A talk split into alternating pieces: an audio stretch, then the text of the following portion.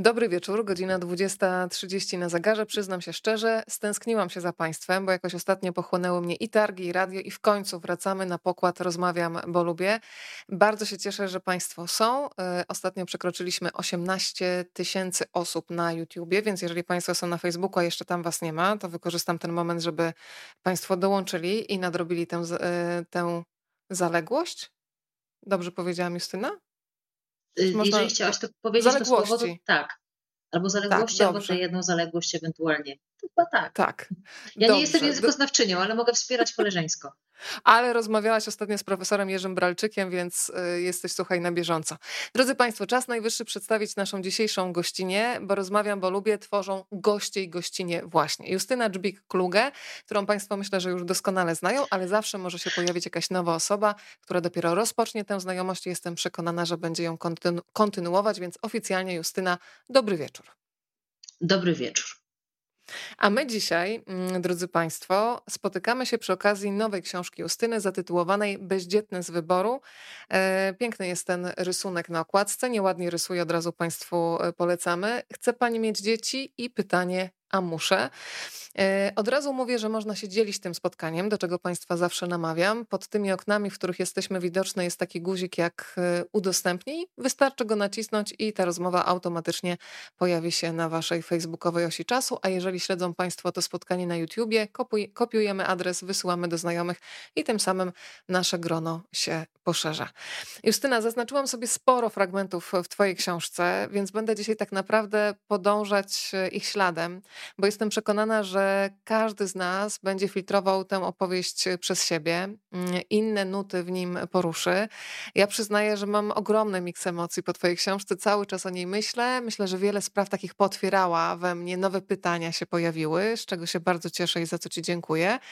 E, takim pytaniem dla mnie najważniejszym, jak sobie na dzisiaj o tym myślę, jest to, że Twoja książka mi uzmysłowiła, że bardzo rzadko zadajemy sobie pytanie nie, czy chcę mieć dzieci, czy nie, tylko dlaczego te dzieci chcę mieć.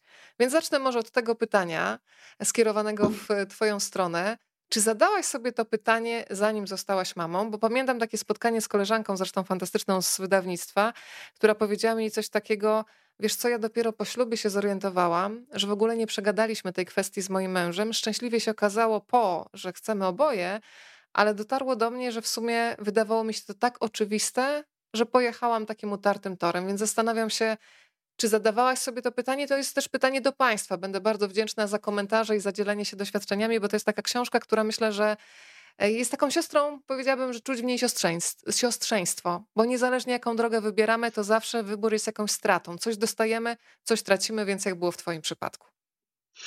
E, dobry wieczór raz jeszcze. Dziękuję Ci, Wero, za zaproszenie. Kiedy do Ciebie tutaj szłam, e, do, do, komputera, żeby się z Tobą połączyć, to myślałam sobie, że już po prostu raz w miesiącu się widzimy, ale nie ukrywam, że jest to bardzo miłe, więc y, chyba tylko Dla dlatego, żeby też. się z Tobą widzieć, mogłabym pisać książki jeszcze częściej, ale na razie nie. Koniec i, i bez przesady już z tym szaleństwem książkowym, tak się poskładało. E, dzięki za wszystkie refleksje, które mówisz o, e, o tym, co ta moja książka Bezdzietny z wyboru, wydana z wydawnictwem WAB, w tobie pootwierała. Jak się możesz spodziewać, e, ja też poszłam utartym schematem, a może nawet poszłam wbrew swojemu wyobrażeniu, czy pewnemu może wyobrażeniu ludzi dookoła mnie, bo ja nigdy siebie nie widziałam w roli matki. Myślę, że moja mama też nie widziała mnie w roli matki. Myślę, że moje koleżanki, jeżeli widziały z naszej paczki kogoś w roli matki, to ja byłam na ostatnim miejscu. Myśmy miały taką paczkę czterech kumpelek na podwórku w Ciechanowie i mam takie mm, poczucie, bardziej to czuję niż wiem, cytując y, polską piosenkarkę, że wszystkie dziewczyny sądziły, że ja to raczej wiesz, kariera, może za granicę wyjadę, rodzina to nie było coś, z czym ja się kojarzyłam. Ja też zawsze miałam inne podejście do dzieci niż moje koleżanki, ale czas mi pokazał, że to jest dobre podejście. To znaczy, ja miałam do dzieci podejście bardzo podmiotowe. Ja byłam tą wesołą ciotką, która mówiła: Cześć, Stasiu, w ogóle, a co u ciebie? Jak się, ale masz piękne, jakie ty masz piękne autko? A co to jest za sweter? Jaki nowy sweter? Z psim patrolem masz sweter? I to dziecko nagle takie w szoku, że ktoś do niego mówi, że ktoś jest nim zainteresowany. My dopiero niedawno nauczyliśmy się jako społeczeństwo nie traktować dzieci przedmiotowo. Zauważ, że jeszcze pewnie w naszych czasach, a już na pewno we wcześniejszych czasach naszych mam czy babć, mówiło się ponad dzieckiem. Moja znajoma, która ma teraz ponad 50 lat, opowiadała mi, że kiedyś stała z koleżanką, była u koleżanki w odwiedzinach z synem. I koleżanka mówi do niej, co twój syn zje na obiad? Czy zje pomidorową? I ta znajoma mówi, zapytaj jego.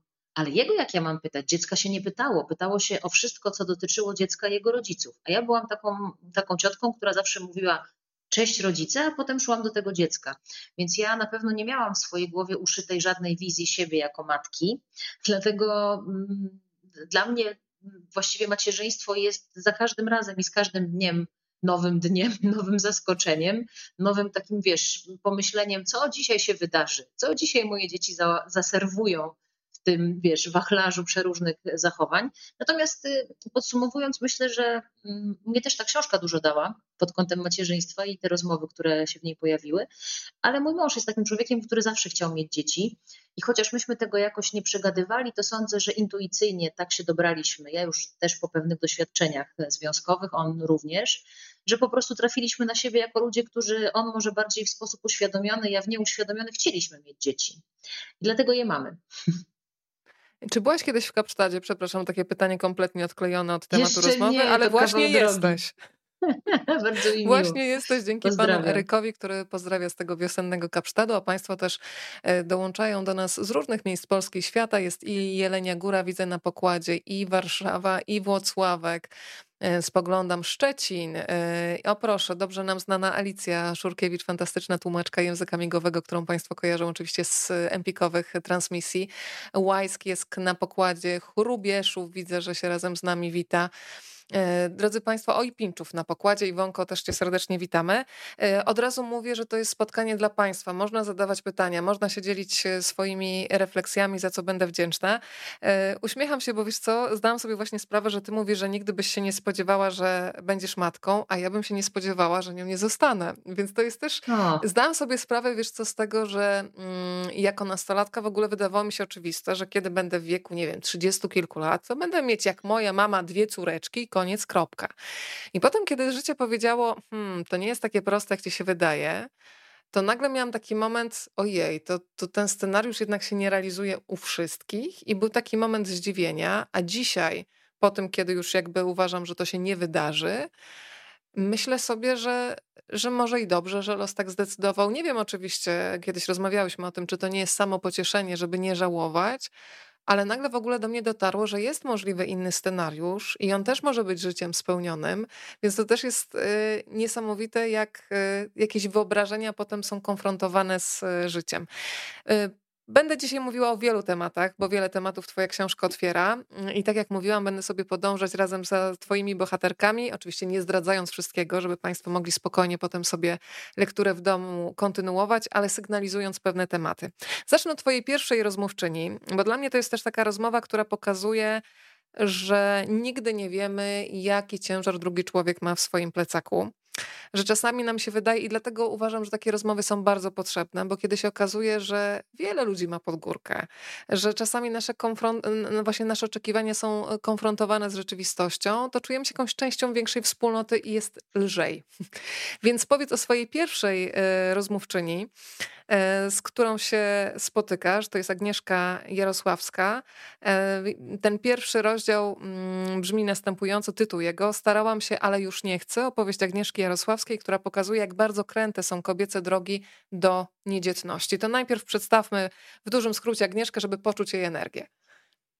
to ja jeszcze powiem jedno słowo, wiesz, bo chciałam do tego się odwołać, a umknęło mi w- we wcześniejszej wypowiedzi, bo powiedziałaś, że czuć w tej książce siostrzeństwo. No, siostrzeństwo stało się takim słowem mocno e, wykorzystywanym i mnie się często wydaje, że ono jest nieprawdziwe, to znaczy, że my byśmy chciały to siostrzeństwo czuć, a ono tak naprawdę między kobietami bardzo często nie istnieje. Dlatego chciałam Ci podziękować, że widzisz je w tej książce, bo na pewno to jest książka i dla matek, i dla niematek. I dla jeszcze nie wiadomo, czy matek, a może e, żałuję, że matek, a może nie żałuję, ale zastanawiam się, czy słusznie, że matek. Fajnie by było, żebyśmy też my, jako kobiety, które mamy bardzo różne drogi, nie mówiły, że czyjaś droga jest gorsza czy lepsza, albo że ty się nie znasz na życiu, a ja się znam, albo że ty z kolei przegrałaś życie, a ja wygrałam, bo mam super, tylko żebyśmy patrzyły na siebie właśnie tak, jak napisałaś w wydarzeniu, że mamy różne drogi i po prostu fajniej jest spojrzeć na siebie, a nie od razu się oceniać i wypowiadać na temat drugiej osoby. I tutaj świetnym przykładem jest jest Agnieszka. Dla mnie ta historia jest porażająca. Ktoś mnie niedawno zapytał, co mnie najbardziej w tej książce poruszyło. Agnieszka mnie najbardziej poruszyła. Bo jak sobie wejdziecie na jej Instagram, to jest dziewczyna bardzo aktywna w internecie. E, robi też to, co my lubimy robić, czyta książki, lubi o nich opowiadać. Ona ma swój profil na Instagramie Ruda Czyta. Jest bookstagramerką, pracuje w wydawnictwie, pracuje w, w książkach cały czas. To jest po prostu rude włosy, E, ubrana kolorowo, czerwona szmina, zrobione oko, okulary jakieś po prostu też wystrzałowe. Ona mówi szybciej niż ja, więcej niż to ja. To niemożliwe jest energia. Nie można Absolutnie. mówić szybciej. Można, można. I ona wchodzi i o takich ludziach to jest też taka opowieść, nigdy nie osądza, nie osądza jakoś osoby, nie wyrabiaj sobie zdania, zanim nie pogadasz, tak?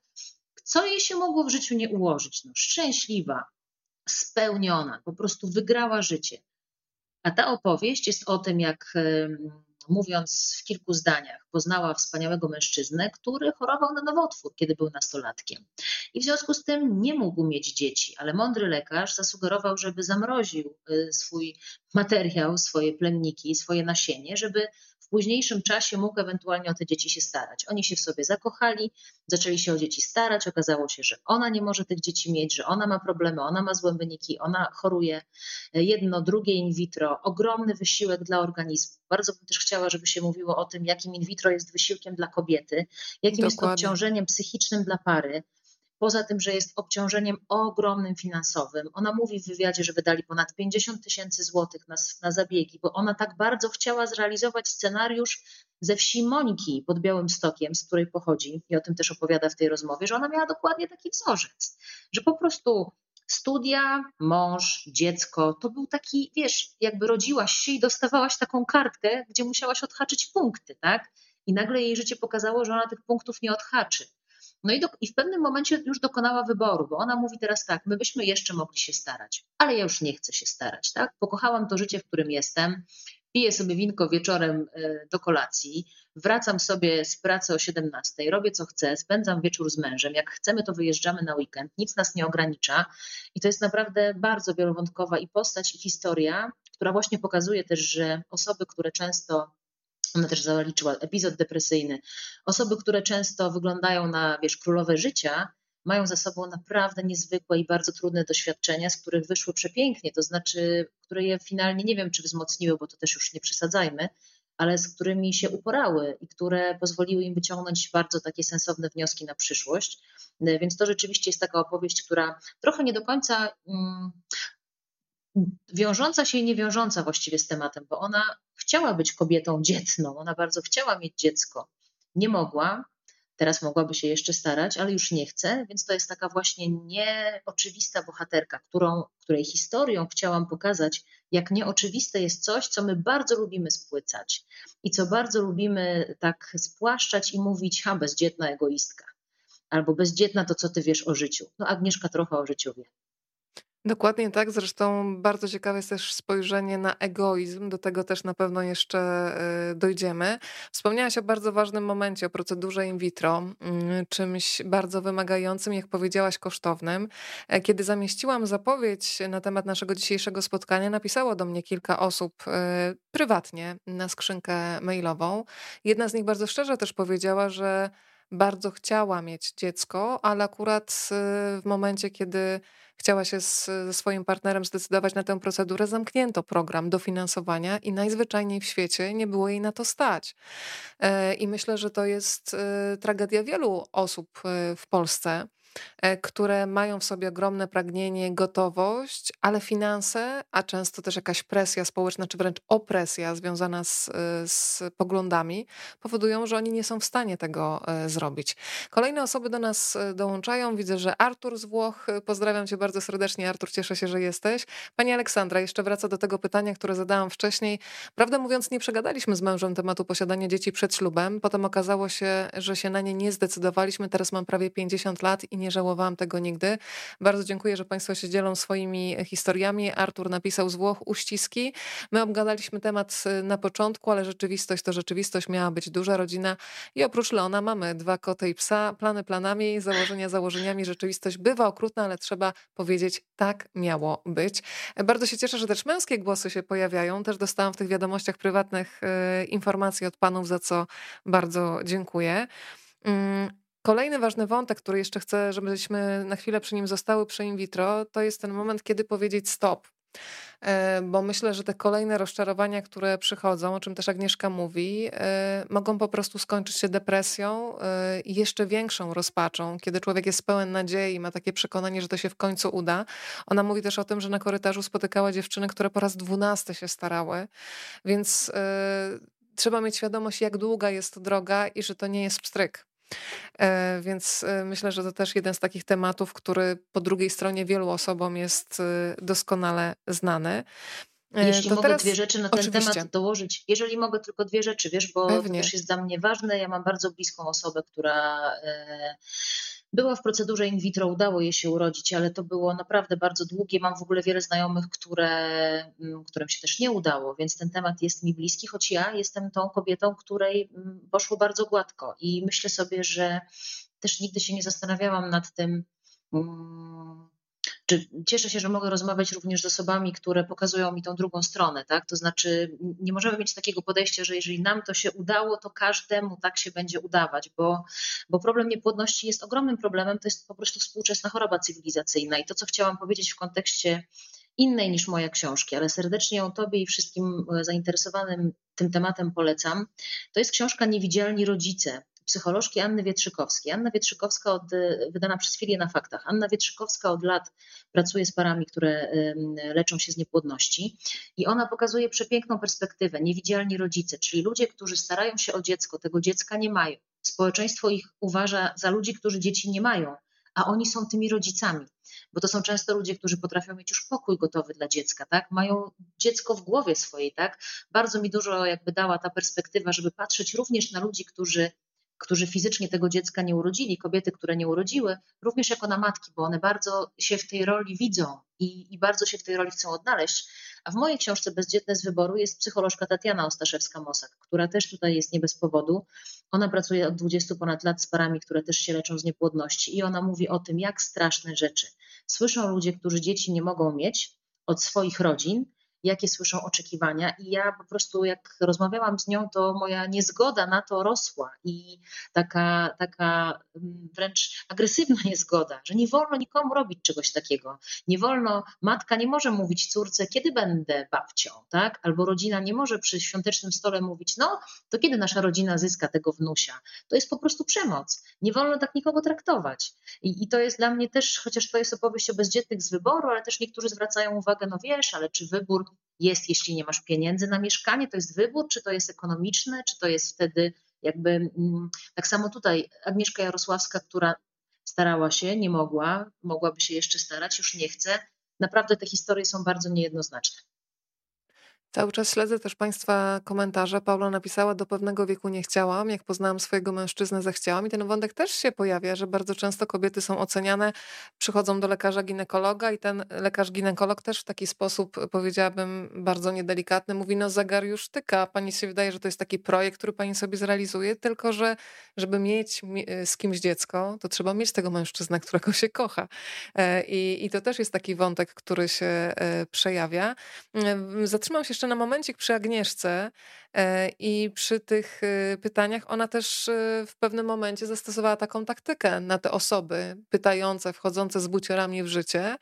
Zadawała, odpowiadała takim pytaniem, które wprowadzało w taką samą konsternację albo wywoływało tak samo trudne uczucia, jak te, z którymi ona się musiała przez poprzednie pytanie zmierzyć.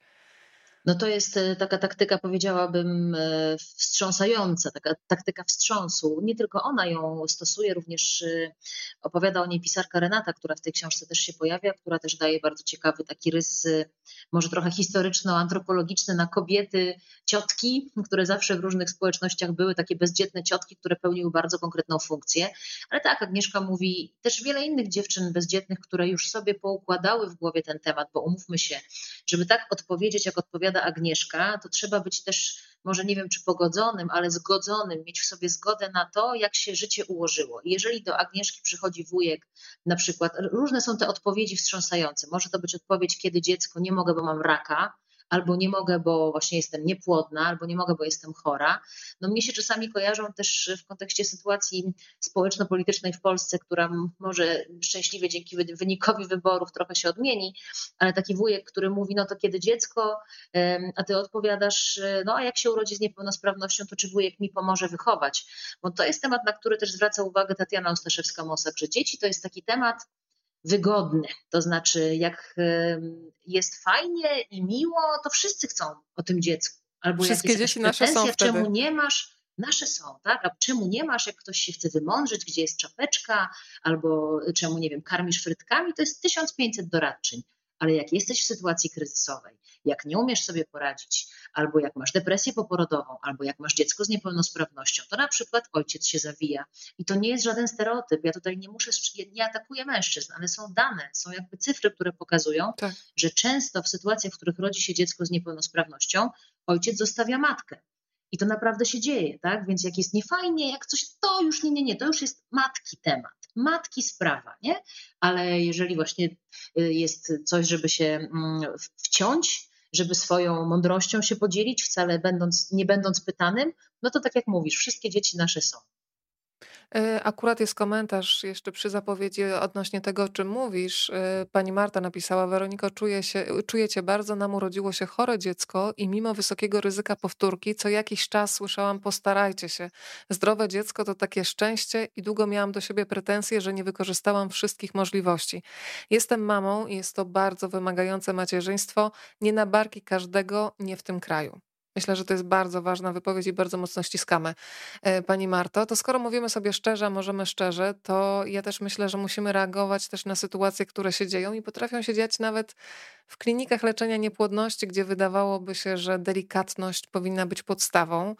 E, ja pamiętam taki moment, kiedy usłyszałam, że jedyna droga to już jest tylko in vitro. I lekarz analizując moje badania i badania mojego męża rzucił taki tekst, no pan to może być dawcą, ale pani i ja po prostu poczułam się jak taki, wiesz, no, jak taki śmieć.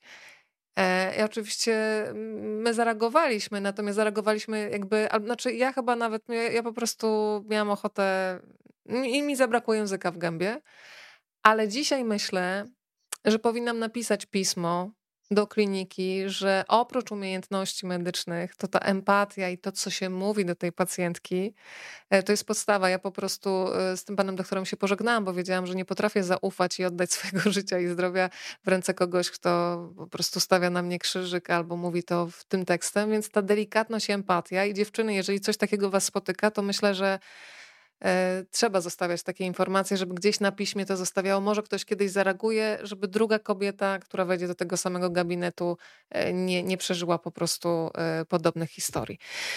Słuchaj, pojawiają się pierwsze pytania, więc ja ci je od razu będę przekazywać na bieżąco. Pierwsze pytanie od pani Ani. Zastanawiam się, jakie to jest uczucie pisać książkę o bezdzietności mając dzieci. No to, żeby już pani Ania się nie musiała zastanawiać, tylko dostała informację, to mów. To są bardzo różne uczucia, bo to pewnie nie jedno uczucie, ale pamiętam taką sytuację, bo teraz mam taką komfortową, taki komfortowy moment, że mam swój taki gabinecik, wynajęty pokoik i mogę z tobą też rozmawiać bez dzieci, które tam walą. Mamo, mamo, o której skończysz? Chociaż liczba pytań kiedy wrócisz, o której, a jak długo będziesz rozmawiać? Przed wyjściem oczywiście musiała zostać zadana, ale kiedy pisałam tę książkę, to jeszcze nie miałam tego gabineciku, pisałam ją w domu.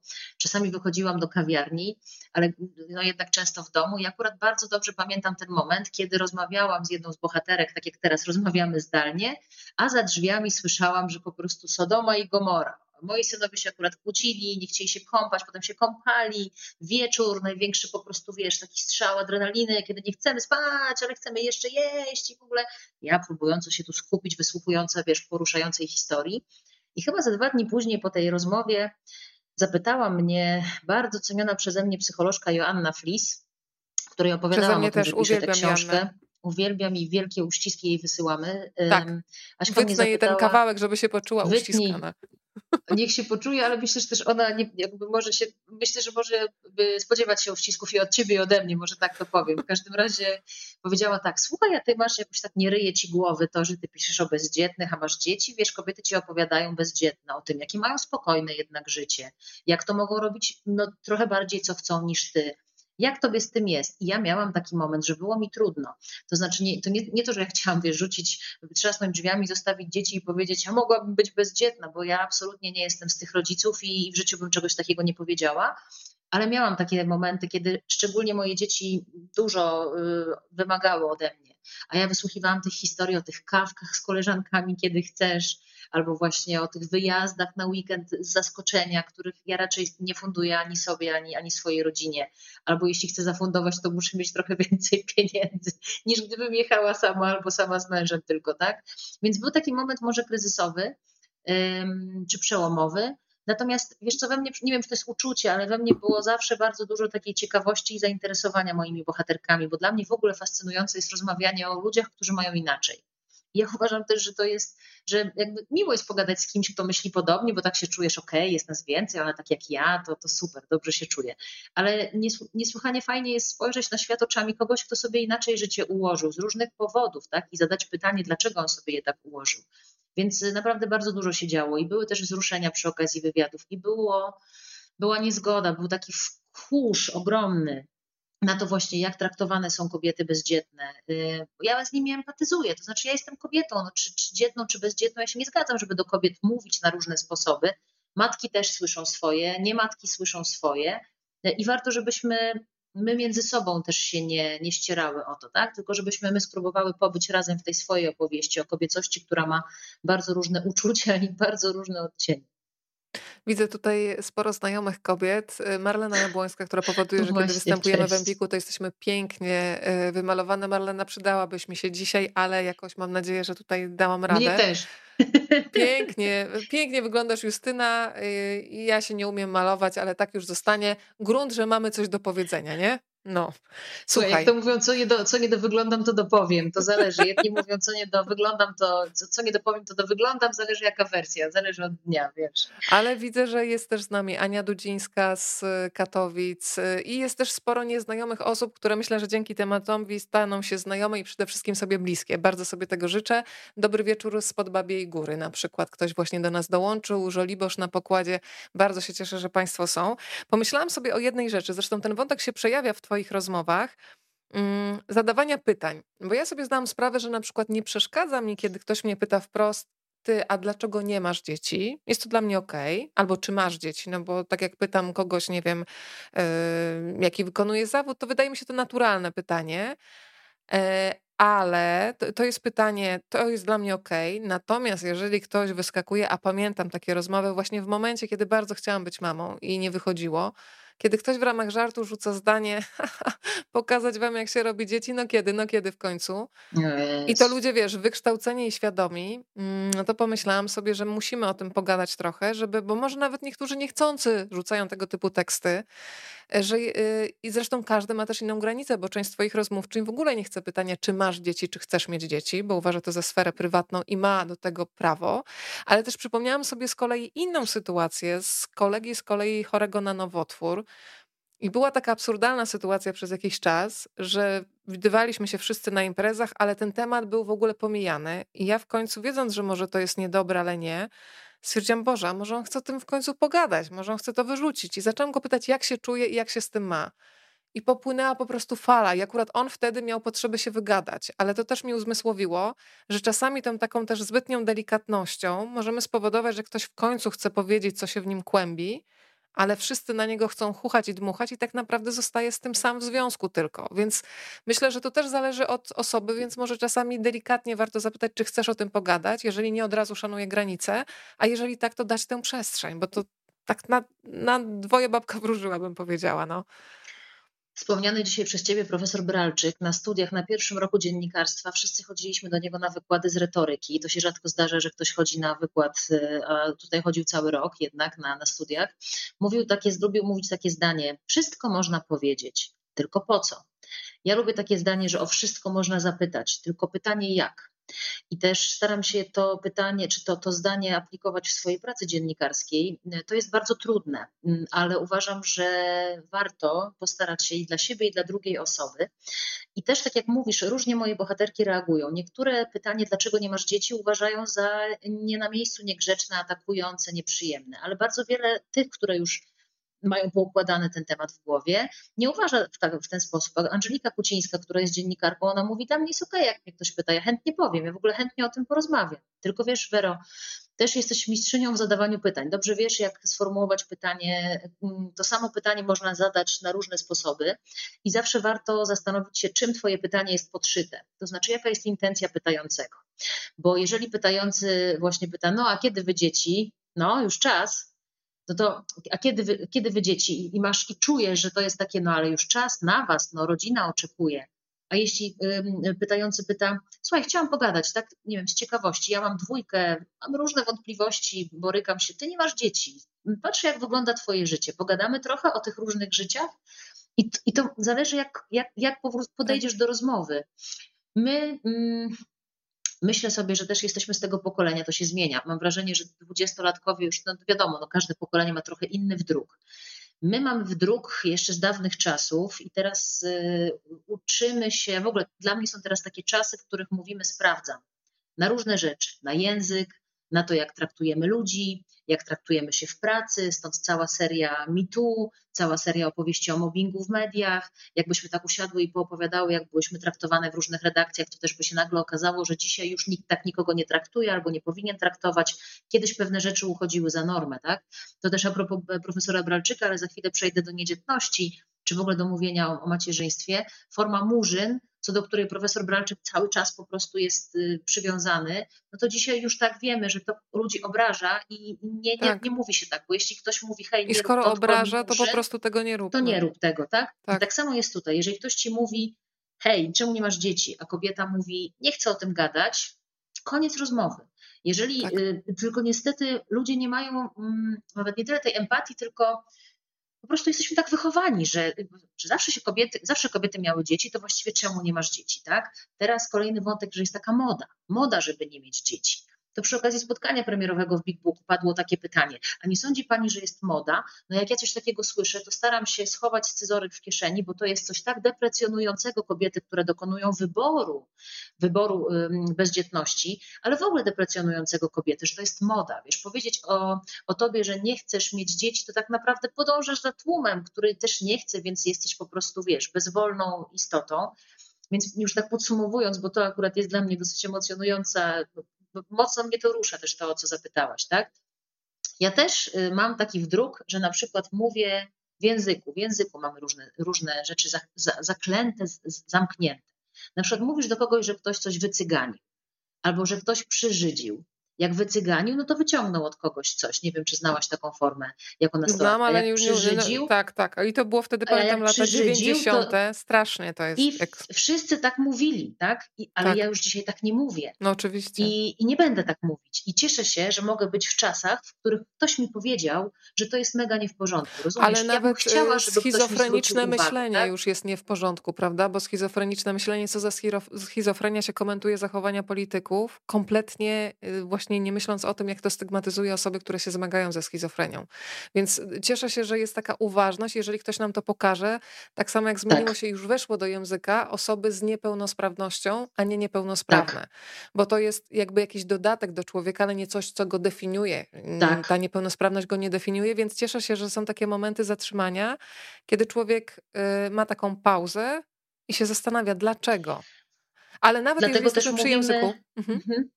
Ja proszę, tylko proszę. a propos języka, bo też w kontekście książki, no ona się nazywa Bezdzietne z wyboru, ale też są kobiety, które mówią o sobie niedzietne. Mówią nie matki, nie macierzyństwo. I teraz, o, ktoś wymysł, wymysł. To nie jest wymysł. Dla wielu kobiet bezdzietność to jest tak jak bezpłodność. Nie mówi się bezpłodność, mówi się niepłodność. Tak? O tym też warto pamiętać. To znaczy jest i bezpłodność i niepłodność, także tu możemy medycznie to rozgraniczyć jeszcze. Medycznie, mhm. ale chodzi tak. też, to, to może wrócę do tej bezdzietności, niedzietności, bo tutaj akurat nie jest to kwestia medyczności, tylko wyboru. Tak?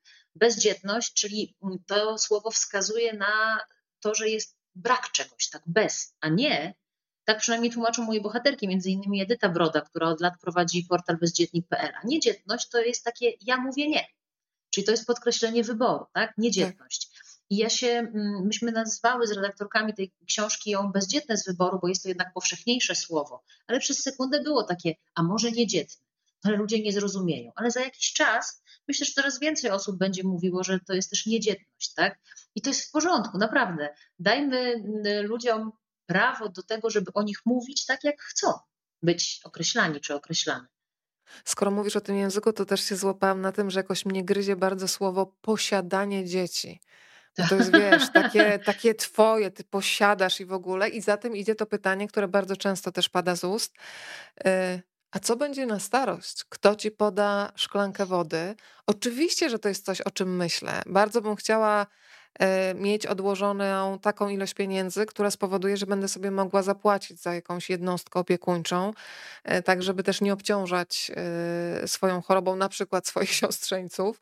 Mam nadzieję, że do tego nie dojdzie. Oczywiście, że to jest coś, co mi spędza sens powiek, ale jednocześnie znam też mnóstwo historii, gdzie posiadanie dzieci wcale nie spowodowało, że one w naturalny sposób się swoimi starszymi, wymagającymi opieki rodzicami zaopiekowali, zaopiekowały, bo to te dzieci muszę się tutaj trzymać, skoro mówimy o języku poprawności.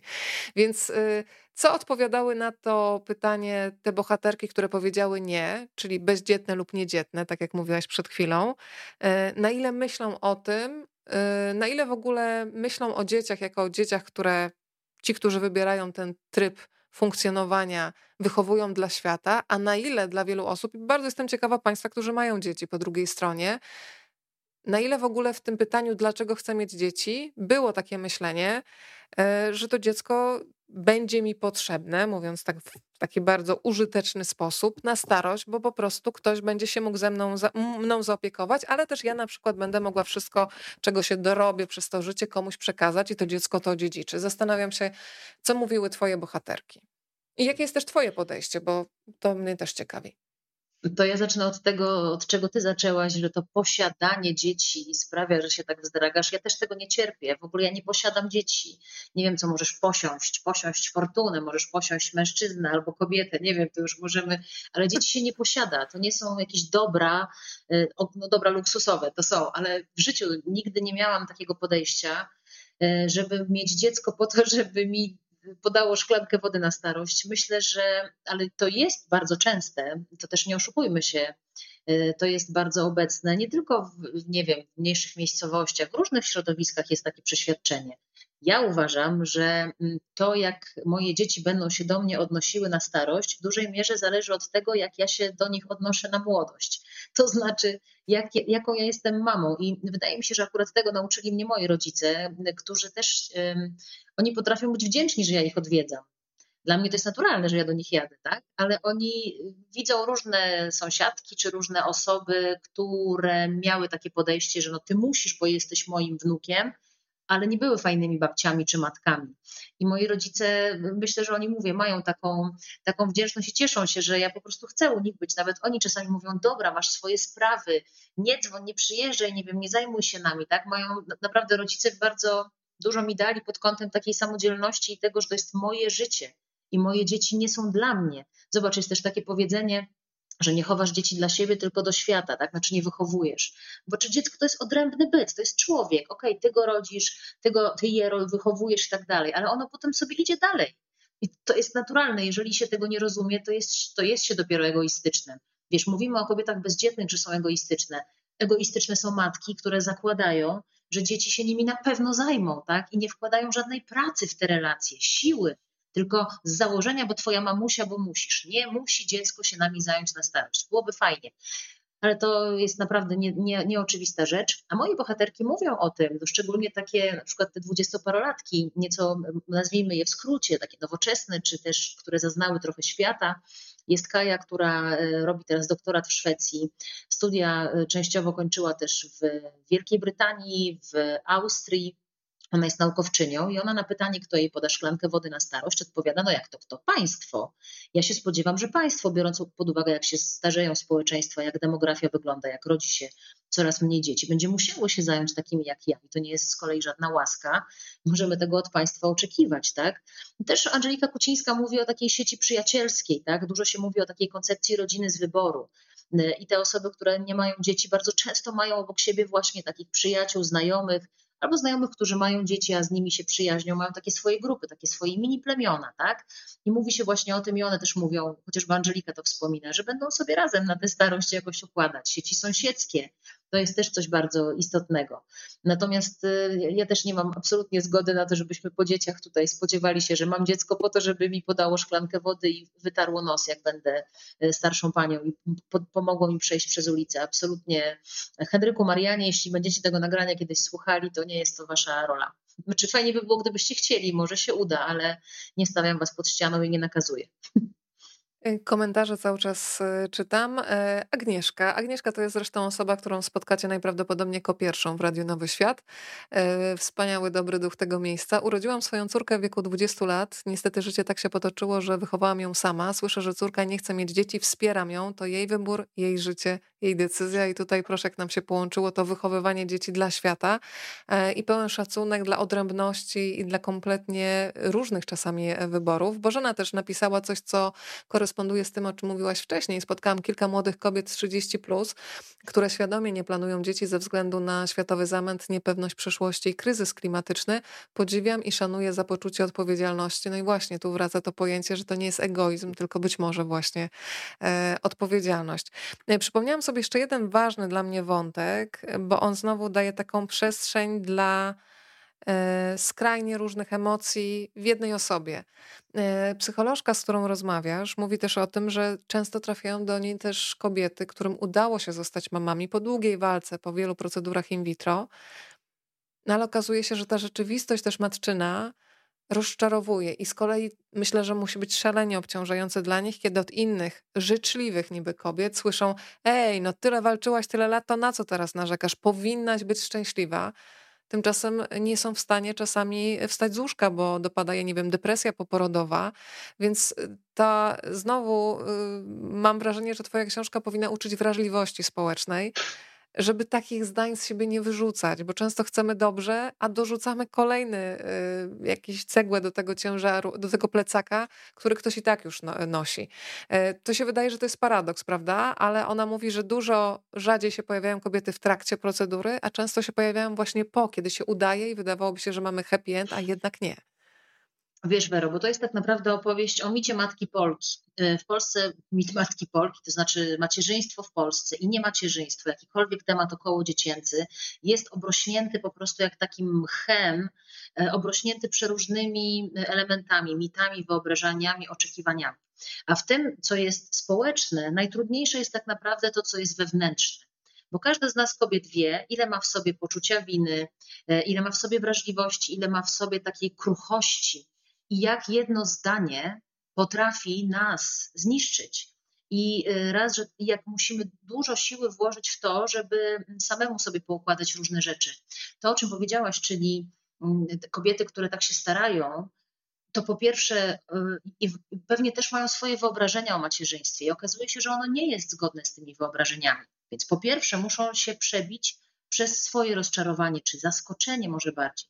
I jeśli obok jest ktoś, to zamiast je empatycznie wesprzeć w tym, że rzeczywistość po prostu jest ścięła zupełnie, to ktoś im jeszcze dokłada tego ciężaru. Ale tak samo jest z matkami. Wiesz, ja na przykład, jakby jeżeli zostajesz matką i ja nie zapomnę, może powiem, nie wiem, czy miałam jakieś niesamowite wyobrażenia macierzyństwa. Może właśnie dzięki temu, że nigdy siebie nie, nie widziałam w roli matki, to ich nie miałam i może dzięki temu było mi trochę łatwiej. Ale jak idziesz do szpitala który jest bardzo nastawiony, rodzić dziecko, który jest bardzo nastawiony na karmienie piersią, teraz jest tak bardzo, bardzo podkreślany kontakt skóra do skóry, to dziecko szybko do ciebie, to wydaje ci się, że karmienie piersią to jest coś takiego, że robisz tak, dziecko je, wychodzisz szczęśliwie, w ogóle tryskają korki od szampana bezalkoholowego, jest ekstra, nie? No bo I mleko też tryska, pić. nie?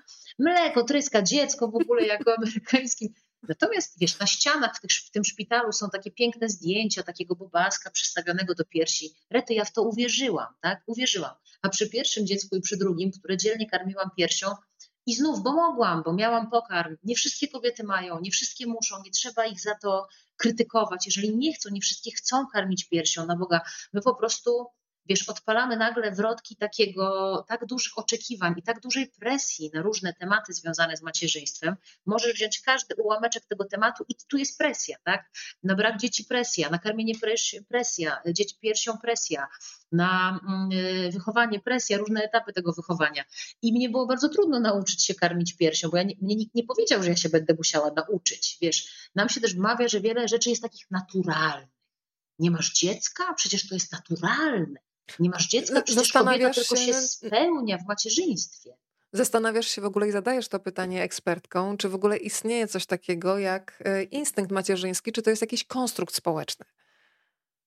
No jest konstrukt społeczny, są na to badania, mówią to e, i demografka, i psycholożka, e, i dziewczyny, które są bohaterkami, że jest to pewien, pewne narzędzie, pewien właśnie mit, czy pewne społeczne oczekiwanie, tak jak mówisz, konstrukt, które no wiesz, jak to mówią, dobrymi intencjami jest piekło wybrukowane. W założeniu on, nie wiem, miał dobrze, rozumiem, pomóc nam się odnaleźć w roli matki, ale bardzo wiele kobiet, które uwierzyły ślepo w to, że jest coś takiego jak instynkt macierzyński, na przykład po porodzie, to tak nie działa, że nie wiem, rodzi się twoje dziecko, a ty nagle zmieniasz się w jakiegoś człowieka, który wiem, kochasz go od razu jakąś szaleńczą miłością. Czasami trzeba się nauczyć tej miłości, trzeba się nauczyć tego nowego człowieka. O tym się mało mówi, że no zmieniasz się, bo dostajesz nowego człowieka, którym się musisz w 100% zająć, tak? Ale u nas jest też bardzo dużo takich emocji zamiast faktów, tak? Oczekiwań i mitów, i tradycji, zamiast rzeczowego, takiego spokojnego nazywania różnych procesów, które się dzieją. I tak jak z tym karmieniem piersią, jednym kobietom to przychodzi super łatwo, a inne muszą się tego nauczyć. A najgorsze jest to, że jak już się nauczysz, to potem ci mówią, ile ty już karmisz? 16 miesięcy, zwariowałaś tak długo, to ile do siódmego roku będziesz karmiła? Czyli tak, nie karmisz źle, karmisz za długo też niedobrze. Tu naprawdę żadne rozwiązanie nie jest, wiesz, zdaniem opinii publicznej w porządku. Musisz się nauczyć sama w sobie znajdować te odpowiedzi i mieć w sobie ogromne um, oparcie, no i w najbliższych ludziach. Dlatego w kontekście bezdzietności mnie najbardziej poruszyło to, jak wiele najbliższych osób okropnie traktuje osoby bezdzietne. Jak często tymi najbardziej opresyjnymi są na przykład matki, które mówią właśnie do swoich córek, mają do nich taką pretensję, że nie wykaże się w roli babci, bo ty mi nie dałaś wnuka. No trudno mi to zrozumieć, że matka córce może coś takiego powiedzieć. Gosia napisała coś, co pojawia się również w Twojej książce. Jedna z bohaterek, z tego co pamiętam, o tym e, wspomina, skoro pojawił się ten wątek języka, jak e, bardzo różnie brzmią dla ucha, jak różne emocje się pojawiają przy słowie child free czy childless. E, znowu, tutaj mam jakąś wolność, a tutaj jakiś brak wielki, prawda? Komentarze jeszcze czytam. Alicja jeszcze komentuje. Bardzo mi to pasuje do tego, o czym mówiłaś, o tej presji, która się pojawia przy każdej okazji. Tutaj rzecz, o której często rozmawiam z kobietami, które na przykład mają jedno dziecko i nie chcą już mieć kolejnego i cały czas są bodźcowane, znaczy pytane po raz kolejny, a kiedy drugie? Ale to takie jedno chcesz mieć i Wyobrażam sobie, że no tak, może się jedynaka niedobrze, dobrze, bo krzywdę mu robisz, to zawsze coś jest, wiesz, jedynak też niedobrze, dwójka, no to trzecie, ale jak masz trzecie, to już, ale sobie narobiłaś. To też jest, jak masz za dużo dzieci, też ci to wytkną. To jest tak. po prostu obłęd.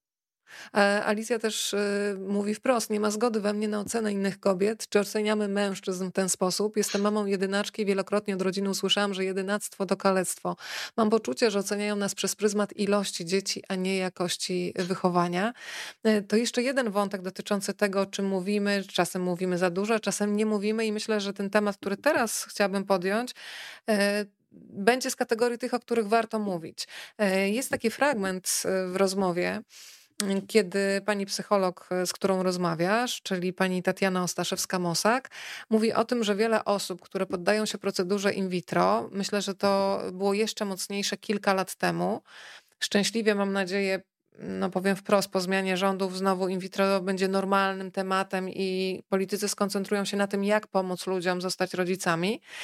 No, ale myślę, że kilka lat temu było to jeszcze mocniejsze.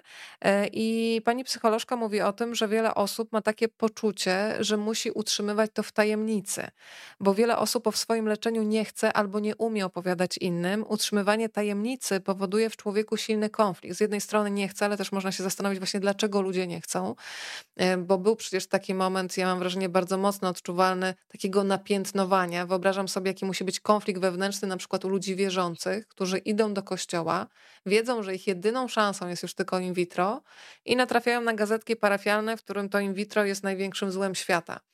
E, nie wiem, co się dzieje wtedy w głowie takiej osoby, ale wyobrażam sobie ogromną presję i, w, i myślę, że takie otwarte mówienie o tym, bo kiedy człowiek już jakby wkracza do tej bańki, to okazuje się, że masa osób e, boryka się z niepłodnością i myślę, że kiedy zaczniemy o tym rozmawiać otwarcie, to ludziom się po prostu robi raźniej. A ta tajemnica, co mówi wprost pani psycholog, to jest coś, co powoduje, że człowiek ma jeszcze większe napięcie w sobie, bo coś ukrywa, jakby robił coś złego. Y, jak ten wątek się pojawiał w książce? Czy, czy któraś z Twoich rozmówczyń jeszcze mówiła o tym, że to jest kolejny wątek bardzo trudny przy tym temacie? E, w ogóle a propos tego ukrywania to i języka, o którym też trochę rozmawiamy, czasami się mówi, że ktoś się do czegoś przyznał. Przyznał się do tego, że jest gejem albo przyznał się do tego, że jest, e, że jest niepłodna.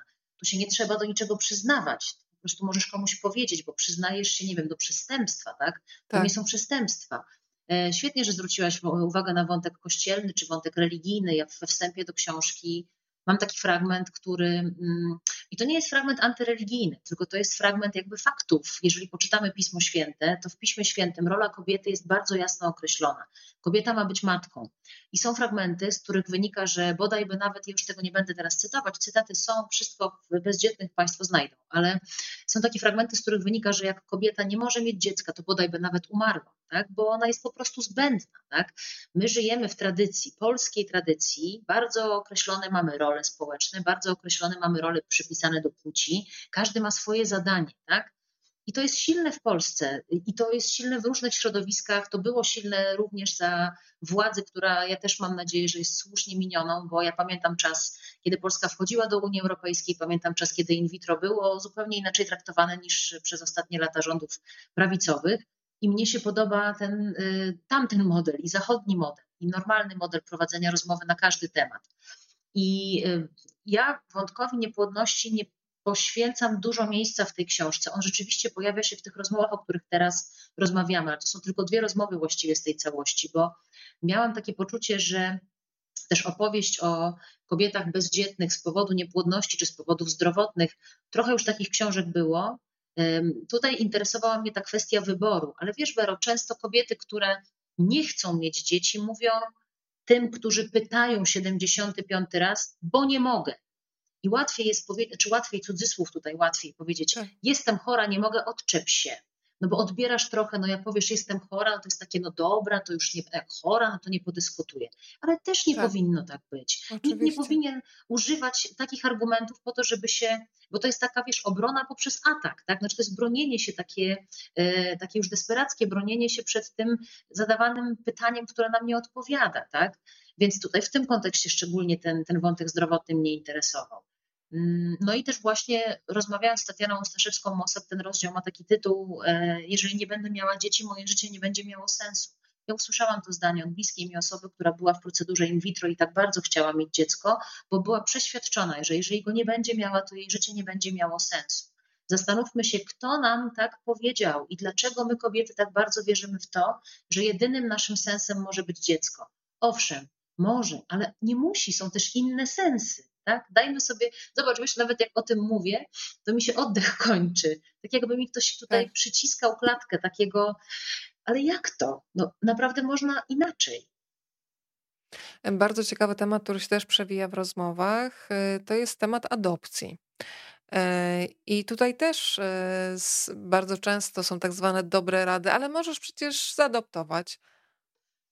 No pytanie, możesz czy nie możesz? I myślę, że e, takim tematem chyba najtrudniejszym, który się też przewija w Twoich rozmowach, jest y, co wtedy, i myślę, że to jest najtrudniejsza sytuacja, kiedy w związku, w małżeństwie, w relacji jedna osoba bardzo chce być rodzicem, a druga nie, ale ewentualnie dla tej drugiej to zrobi. Myślę, że tutaj nie ma kompromisów.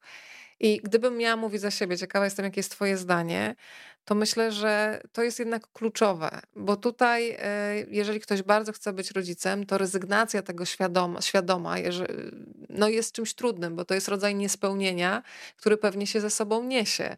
Dlatego to moje pytanie otwierające, jak wielu z nas przegaduje w ogóle takie sprawy przed ślubem, bo coś, co wydaje się na przykład nam oczywiste, niekoniecznie jest oczywiste dla drugiej strony. I, i to pytanie też się pojawia. Jedna z Twoich bohaterek mówi, że ma świadomość, że jej mąż zaczyna mówić, że on by jednak chciał. I to jest dylemat, bo nie wiem, jakbym się zachowała. Powiedz, y, co się w tobie działo, kiedy słyszałaś te opowieści, bo każdy oczywiście ma swoją własną perspektywę i to przez siebie filtruje, ale to jest naprawdę szalenie, cholernie trudne, no, powiem wprost. To jeszcze to najpierw a propos adopcji, bo to jest takie właśnie nasz wujek dobra rada, tak? My tak znajdujemy te rozwiązania. My mamy zawsze tysiąc rozwiązań, tylko młodzież ma taką świetną formułę, kto pytał. Nikt nie pyta nas o te rozwiązania. My nie umiemy, wiesz, to, to jest właśnie to dobrymi intencjami. Te, te pytania nasze to być może jest taka chęć właśnie troski, wykazania troski, że ja ci podpowiem, a może adopcja, a może to, ja ci tak rozwiążę twój problem. Tylko te kobiety nie potrzebują rozwiązania żadnego problemu, potrzebują po prostu pobycia, zazwyczaj tak jest, pobycia i bycia zrozumianymi taka sugestia, to się pojawia często w tych rozmowach właśnie, no jak nie możecie na przykład, albo jak nie chcecie, to czemu nie adoptujecie? Ale zaraz, właściwie dlaczego wmuszasz komuś y, dziecko, a poza tym to nie jest tak, że przychodzisz, mówisz, cześć, chcę adoptować dziecko. Zapominamy o tym, jak skomplikowana to jest procedura, tak. że to nie jest twoje dziecko biologiczne, że możesz nie chcieć mieć dziecka niebiologicznego, po prostu możesz tego nie chcieć, tak? To nie jest tak, że to jest jakiś zamiennik, wiesz, towar zamienny. Jak w aptece masz droższe leki i zamienniki, to dziecko adoptowane to jest zamiennik dziecka biologicznego. Jak w ogóle można tak pomyśleć? Nie patrzymy na cały wachlarz ludzie, może Państwo nie zdają sobie sprawy, którzy takie pomysły podsuwają, jak wygląda procedura adopcyjna. Kobiety samotne, na przykład samodzielne, nie mogą y, zazwyczaj dziecka w ten sposób dostać. Poza tym, no to nie jest supermarket. To nie jest tak, że przychodzisz i mówisz, a to dzisiaj będę akurat miała adoptowane dziecko. No to, to jest wieloletni proces dostosowania się, dopasowania, to są dzieci z różnych rodzin, to jest inny człowiek, tak? W ogóle, kiedy mówimy o, o innym człowieku, tak jakbyśmy kupowali sobie torebkę, wiesz, to sobie adoptuj, to idź sobie kup. Tak. To jest absurd. A to, o czym mówisz, ten wątek par, to generalnie wydaje mi się, że w ogóle w związku warto raz na jakiś czas robić sobie taki update związku. Też to gdzieś słyszałam na jakiejś konferencji, że, że wiesz, fajnie sobie usiąść i pogadać o różnych takich kluczowych sprawach życiowych, na ile one nam się zmieniły. Moja y, y, znajoma opowiadała mi o tym, że, że mąż kiedyś w jakiejś sytuacji takiej bardziej napiętej wyrzucił jej, że na początku, pamiętasz jak się pobieraliśmy, to mieliśmy taki kwestionariusz, oni brali ślub kościelny i tam w ramach nauk chyba małżeńskich wypełniali jakiś taki kwestionariusz życiowych, ważnych rzeczy. To było 10 lat wcześniej, tak? I ty wtedy powiedziałaś, że coś tam. A ona mówi, człowieku, to było 10 lat temu, ja już teraz tak nie uważam. Tak? I to jest też pewne piękno i strach bycia w związku, że może się okazać, że idziemy, idziemy, idziemy, ale jednak nagle, jeżeli nie sprawdzamy na bieżąco, a okej, okay, tak. jesteśmy na tej samej drodze, okej, okay, a jak zorientujemy się po dłuższym czasie, to może być za późno, bo ten człowiek mógł już sobie pójść daleko, tak, jeżeli nie gadamy na bieżąco. I mogę powiedzieć na, na przykładzie bohaterek, rzeczywiście jest tam jedna taka bohaterka, co do której nie wiem, jak się potoczą jej losy, bo jej mąż chce mieć dziecko, a ona tego dziecka nie chce i ona mówi wprost, że nie zdecyduje się na dziecko dla męża, tak, czy ze względu na męża. Trudno powiedzieć, czy to jest tak, że oni. Myślę, że to jest tak, że oni mm, może przegadali nawet ten temat, ale wiesz, jest takie powiedzenie, jak przychodzi co do czego. Może oni usiedli i powiedzieli sobie, dobra, nie będziemy mieli tego dziecka, ale jak mija jeden rok, drugi, piąty, czwarty, tego, szósty tego małżeństwa i tego dziecka nie ma i ten mężczyzna widzi, aha, czyli ona naprawdę mi żartowała, tak? Ona mi żartowała. A, a, a my też się zmieniamy. Przecież to, co jest też w ogóle najbardziej, jedną z bardziej istotnych tez w tej książce, teza, która pada z ust demografki i socjolożki profesor Moniki Mynarskiej, że bardzo często bezdzietność to jest pewne kontinuum, to znaczy efekt różnych życiowych sytuacji. Tak, tak samo może być z dzietnością. Możesz nie chcieć, a potem jednak poznać faceta, jak ktoś napisał, miłość życia i bardzo zapragnąć y, mieć dziecka. Bezdzietność to nie wygląda zazwyczaj tak, że jest sobie dwudziestolatka i mówi: OK, to ja nigdy nie będę miała dzieci.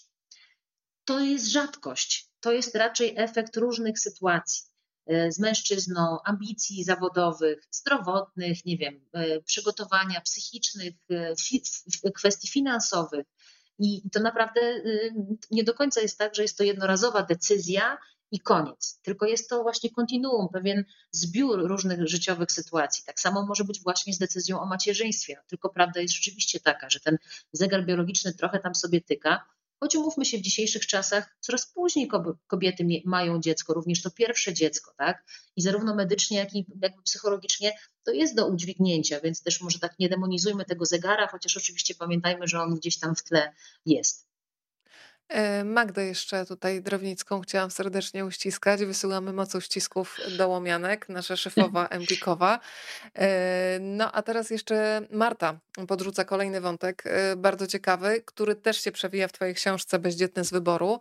Dla mnie bezdzietne i niedzietne i frustrujące jest lekceważące podejście dzietnych znajomych do mojego życia, które nagle z definicji ma być proste i przyjemne, bo zmęczona, może być tylko matka i podejmujesz jeszcze jeden, połączę tutaj z panią Martą jeszcze jeden temat, e, tego, że często w, e, ty sama o tym wspominasz, w zakładach pracy, że, u, że użyję tego sformułowania, no często bywa tak, że jeżeli coś trzeba zrobić na szybko, no to ten, e, który nie ma dzieci, dostanie setny projekt na głowę, no bo ty nie masz dzieci, to jakoś to ogarniesz, albo jeżeli jest jeden etat do zagospodarowania, no to ten ma ciężko, bo ma dzieci, więc on dostanie, więc rozumiem, że również na tym polu no, mogą takie tarcia pomiędzy ludźmi wynikające ze sposobu życia wynikać, co rozumiem, że no jest trudne i, i trudne tak naprawdę dla obu stron.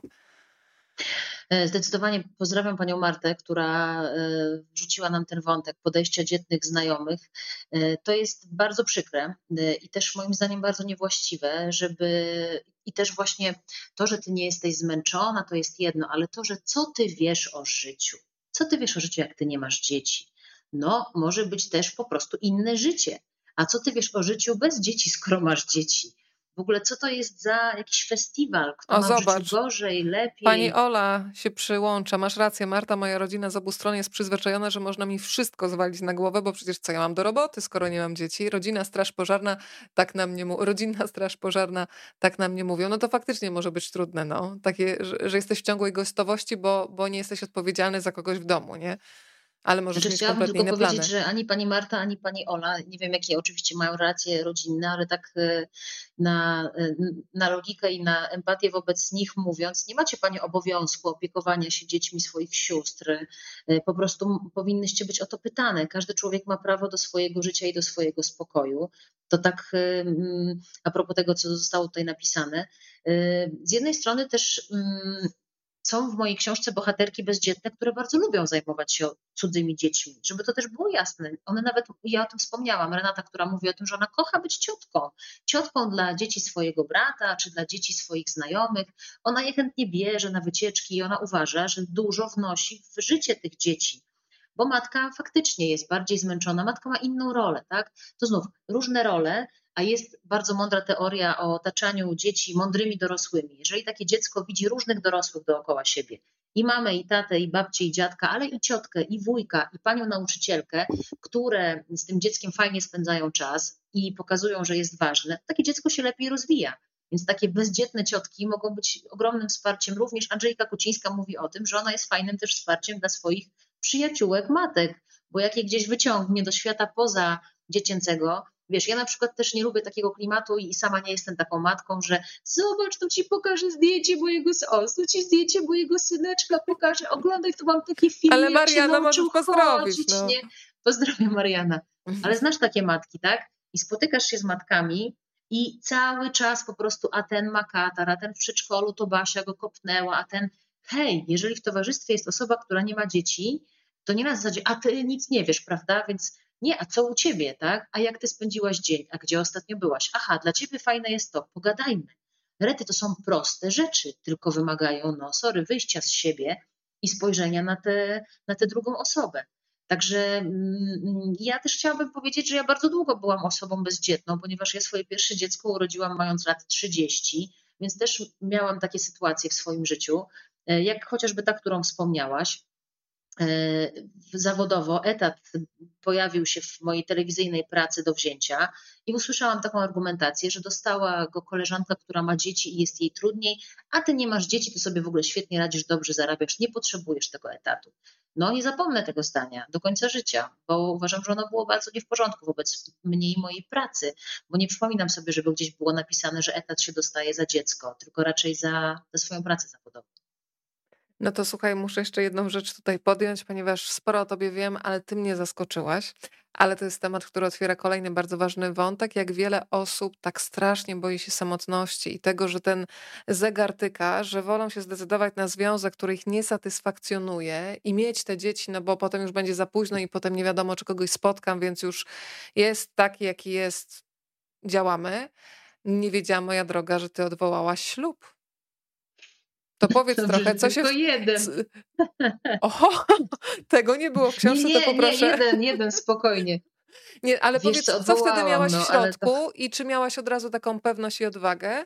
Bo założę się, że to jest rzecz, która dotyczy wielu kobiet, być może są takie po drugiej stronie, e, które po prostu się boją, czują, że są w czymś niesatysfakcjonującym, ale tak bardzo się boją tego, że już nikogo nie spotkają, że trwają w jakichś takich relacjach chłodnych i unieszczęśliwiających. Ale ja pamiętam, jak usłyszałam takie zdanie od koleżanki, ja wtedy miałam e, mniej niż 30 lat, ona miała trochę więcej niż 30, kiedy się dowiedziała, że rzeczywiście się rozstaję z moim narzeczonym. Powiedziała, co ty robisz? Przecież po 30 to jest już tak trudno znaleźć faceta. No po pierwsze, można na przykład nie definiować się tylko przez mężczyznę. Myślę sobie, że jestem po prostu człowiekiem, to znaczy super mieć partnera i ja lubię facetów i jest wesoło spędzać razem czas. Natomiast nie jest to jedyny, to, to, że jestem, zobacz, to też jest takie właśnie podejście do kobiet, że jak kobieta jest bez faceta, to znaczy, że to jest podejrzane, nie wiem, brzydka, a może lesbijka, a może jakaś, nie wiem, Jakaś felerna, nie? Takie słowo. Felerna, jakaś trefna, jest. trefna, jakaś felerna. Wiesz, powiem tak, mm, głęboko w kwestię odwoływania ślubu y, y, wchodzić nie będę, bo jest to dla mnie oczywiście temat Jasne. osobisty i również przez szacunek dla e, mojego ówczesnego partnera, z którym ten ślub został odwołany, bo jak się domyślasz, to tak jak z rozwodem, żaden rozwód to nie jest wzięcie tabletki mentosa, possanie mentosa, tak? To się nie dzieje o tak. To był bardzo długi, trudny proces.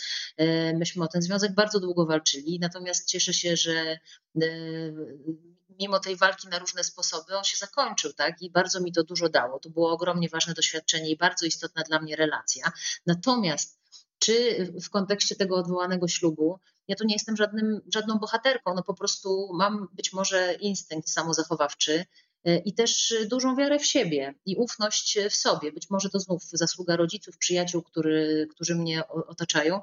Ja mam po prostu, Wero, dosyć jasno określony system i wartości, priorytetów. Na przykład w kontekście tego mm, czasami ludzie mnie pytają o to, jak ty to robisz, że tak dużo pracujesz, ty ciągle jesteś w pracy, a jak w ogóle te twoje dzieci sobie radzą? A tu w domyśle, a może zaniedbujesz, a może w ogóle bywasz w domu. No ja mam zawsze akurat dzieci na pierwszym miejscu i jeżeli tylko widzę, że na przykład tej roboty jest trochę za dużo, no to za chwilę śmigamy na pięć dni nad morze, żeby sobie trochę to zbalansować, tak?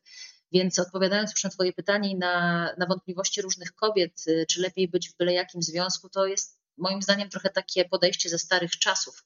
Kiedyś była taka piosenka, chyba tekst Agnieszki Osieckiej, niechby pił, niechby bił, byleby tylko był. No dziewczyny, no nie tyle nawet, że stać nas na więcej, ale kobieta też człowiek i człowiek ma prawo żyć na swoich zasadach.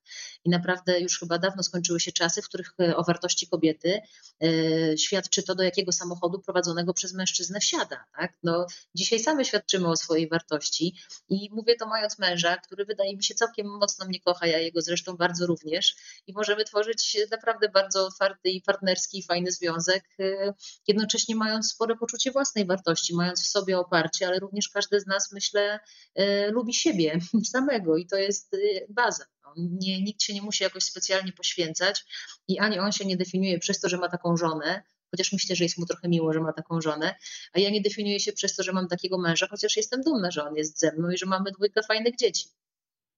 Justyna, mm, cały czas Państwo tutaj nadsyłają komentarze i pytania, zaraz Ci będę wszystko przekazywać. Y, od razu dla tych, którzy dołączyli, e, są od niedawna. Można wpisywać swoje pytania, czytam je, Justyna odpowiada, więc proszę się czuć pełnoprawnym uczestnikiem, uczestniczkami, uczestnikami tego spotkania.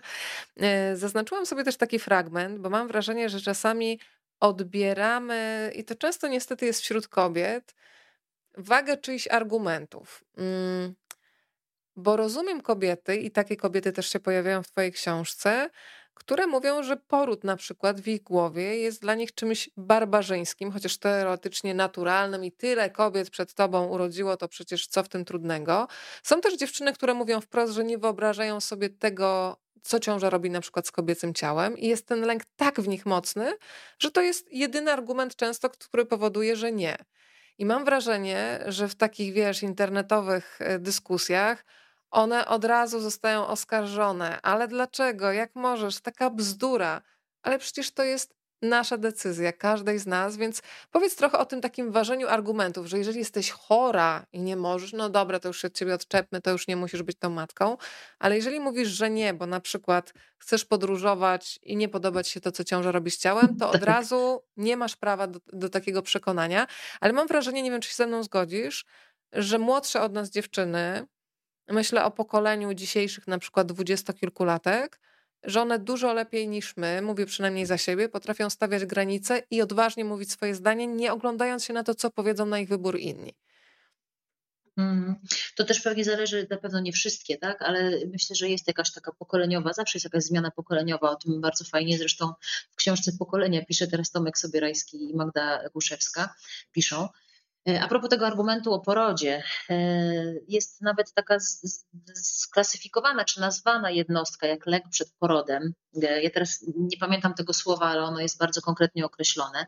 I owszem, są kobiety, które uważają poród za coś, nawet są takie skale w ogóle lęku przed porodem. Ja też o tym trochę w książce piszę, że sobie nie wyobrażają, że, że ich ciało jest w stanie wydać człowieka. I umówmy się, jako kobieta, która przeżyła dwa porody naturalne, powiem, że to nie jest jakiś spacer po bułki, tylko to jest naprawdę bardzo obciążające.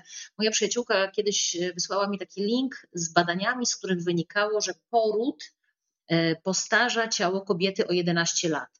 I co mam na myśli? To nie to, że masz zmarszczki, tylko jest to wysiłek dla ciała. Okej, okay, ciało się potem regeneruje, tak? Ale to wszystko, jak w ciągu tych paru tak naprawdę godzin musisz się zmobilizować, a później, a poza tym ciąża. No, ciąża to jest taki czas, w którym nosisz w sobie takiego małego obcego, który tam po prostu wyciąga z ciebie te wszystkie soki. I jedne kobiety znoszą to lepiej, inne znoszą to naprawdę źle. E, przecież też na pewno znasz kobiety, które w ciąży na przykład musiały leżeć, bo tak. byłaby ta ciąża zagrożona. To się dzieje coraz częściej. To też wynika z tego, na jakiej jesteśmy diecie. To wszystko jest bardzo medycznie skomplikowane. Więc naprawdę nie bagatelizujmy kobiet, które mówią, że, y, że się boją porodu. A poza tym to nawet gdzieś mignął mi taki komentarz, że a nawet jeżeli ja nie chcę mieć tego dziecka, bo jestem egoistką, to co? Tak. Chcę mieć wygodne życie, tak, brzydzę się porodem, tak, nie chcę mieć obwisłych piersi, nie chcę karmić piersią, chcę mieć piękną figurę, poród niszczy figurę, u jednych kobiet bardziej, u innych mniej, zależy jaką masz też budowę. No to, to co? tak, jestem egoistką i czy to jest powód, żeby mnie, nie wiem, e, jakoś oceniać w kółko, wyrzucać poza nawias społeczny? Absolutnie się z tym nie zgadzam. A jeśli chodzi o dwudziestolatki, to w tej książce są takie bohaterki, jest taki rozdział, w którym rzeczywiście są dziewczyny dwudziestoparoletnie. I mam takie wrażenie, to też w mediach się o tym czyta, tutaj wiesz, słynna Miley Cyrus, która też powiedziała o tym, że nie chce mieć dzieci, bo klimat, to jest inne pokolenie pod kątem świadomości. W skrócie dużym powiedziałabym, że to jest też pokolenie terapii. Oni mają inne podejście w ogóle do terapii, do korzystania z, y, i też mówiąc oni, to jest bardzo pojemne i może być bardzo krzywdzące, bo jeden dwudziestolatek będzie miał tak, a drugi dwudziestolatek czy dwudziestokilkulatek będzie miał inaczej. Ale mówiąc na bazie znanych mi osób i tekstów, które czytałam, faktycznie mm, po pierwsze jest inna świadomość w ogóle odpowiedzialności za świat. To są często nawet właśnie kobiety, które uważają, że to matki są złe, to znaczy, to odpowiedzialność dzisiaj to jest właśnie nie mieć dziecka i to jest, powinna być współczesna postawa, tak? człowieka czy kobiety odpowiedzialnej, tak? bo na świecie jest dużo dzieci w Azji, w Afryce, to już po co dokładać swoje, tak mówią te dwudziestoletnie dziewczyny, a poza tym też jest duża grupa osób, które się nie chcą na przykład deklarować płciowo, tak? co do ani tożsamości, ani orientacji. Jedna z moich bohaterek, Zuza Karcz, mówi, ja to teraz jestem nieheteronormatywna, a właściwie to może jestem gender fluid, znaczy jestem Zuza, ale możecie do mnie mówić inaczej, właściwie to mam taki do tego dystans, ale jak za pięć lat, nie wiem, poznam jakiegoś wspaniałego faceta, zakocham się, to skąd wiem, czy nie będę miała dziecka? Nie mogę ci teraz powiedzieć, że na pewno nie będę miała dziecka. A jak będę, to co? Nie będę się za to jakoś krytykować, tak? Rzeczywiście wydaje się, że jest w tym pokoleniu troszeczkę większy oddech, tak? Taki margines dopuszczania różnych rzeczy. Ale pamiętajmy, że na pewno nie u każdego, nie, nie w każdym środowisku dwudziestolatków będzie takie podejście, o którym teraz rozmawiamy. E, śledzę cały czas komentarze. E, uśmiecham się bardzo szeroko do fantastycznej reporterki, do Ilony Wiśniewskiej, która jest dzisiaj razem z nami. E, I widzę, że też napisała do nas Aneta z bardzo ważnym komentarzem. Bardzo ważna rozmowa. Doświadczyłam depresji po urodzeniu synka i wszyscy wokół powtarzali, że jestem niewdzięczna, bo mam piękne, zdrowe dziecko. Dziękuję bardzo, Aneta, za, za Twoje doświadczenie, za ten wpis, bo myślę, że nas wszystkich uczula na to, żeby nie dokładać tych ciężarów, bo chcemy dobrze w intencji zagadać czyjś ból, ale tego bólu się nie da zagadać, trzeba temu bólowi dać e, przestrzeń. Nie jestem mamą z różnych względów, pisze jeszcze Agnieszka, ale jestem ukochaną ciotuchną dla moich dwóch siostrzeńców. Kocham ich bardzo z wzajemnością. Czasami czuję się jak najlepsza ciocia ever. To pozdrawiamy najlepszą e, ciocię ever. A ja jeszcze zatrzymam się, wejdźmy na chwilę mm, do tego rozdziału, w którym rozmawiasz e, z Jackiem Tulimowskim. Mówię z Jackiem Tulimowskim, bo akurat się znamy, e, czyli doktorem nauk medycznych, Wero, ginekologiem, kto nie zna Jacka Tulimowskiego? Kto nie zna Jacka? Więc najpierw jest jedna rzecz, rzecz, za którą jestem na Jacka zła w tej rozmowie, kiedy to Tylko opowiada jedna, mamie, to i tak nieźle. E, e, która mama tam przychodzi w przychodni i nie potrafi uspokoić swojego dziecka, jego synowie to nigdy. Tylko znowu, naprawdę nigdy nie wiemy, kto ma jakie dziecko. Jeżeli ktoś ma na przykład dziecko z zaburzeniami autystycznymi albo dziecko, którego naprawdę nie da się uspokoić, to znowu przerzucanie odpowiedzialności na matkę, bo nie potrafi wychować, jest czymś, co powoduje, że ja się gotuję, mimo że nie jestem matką, więc w imieniu matek się zagotowałam. Natomiast e, Jacek mówi o bardzo ważnej rzeczy. Mm, mówi między innymi o tym, że są e, pacjentki, e, które nie chcą być matkami, być może nawet chcą być matkami, ale ich odpowiedzialność polega na tym, że są na przykład świadome tego, że w rodzinie E, są nowotwory. Przekazywane nowotwory, które były u babci, które były u mamy i 90% wskazuje na to, że byłyby też w kolejnym pokoleniu.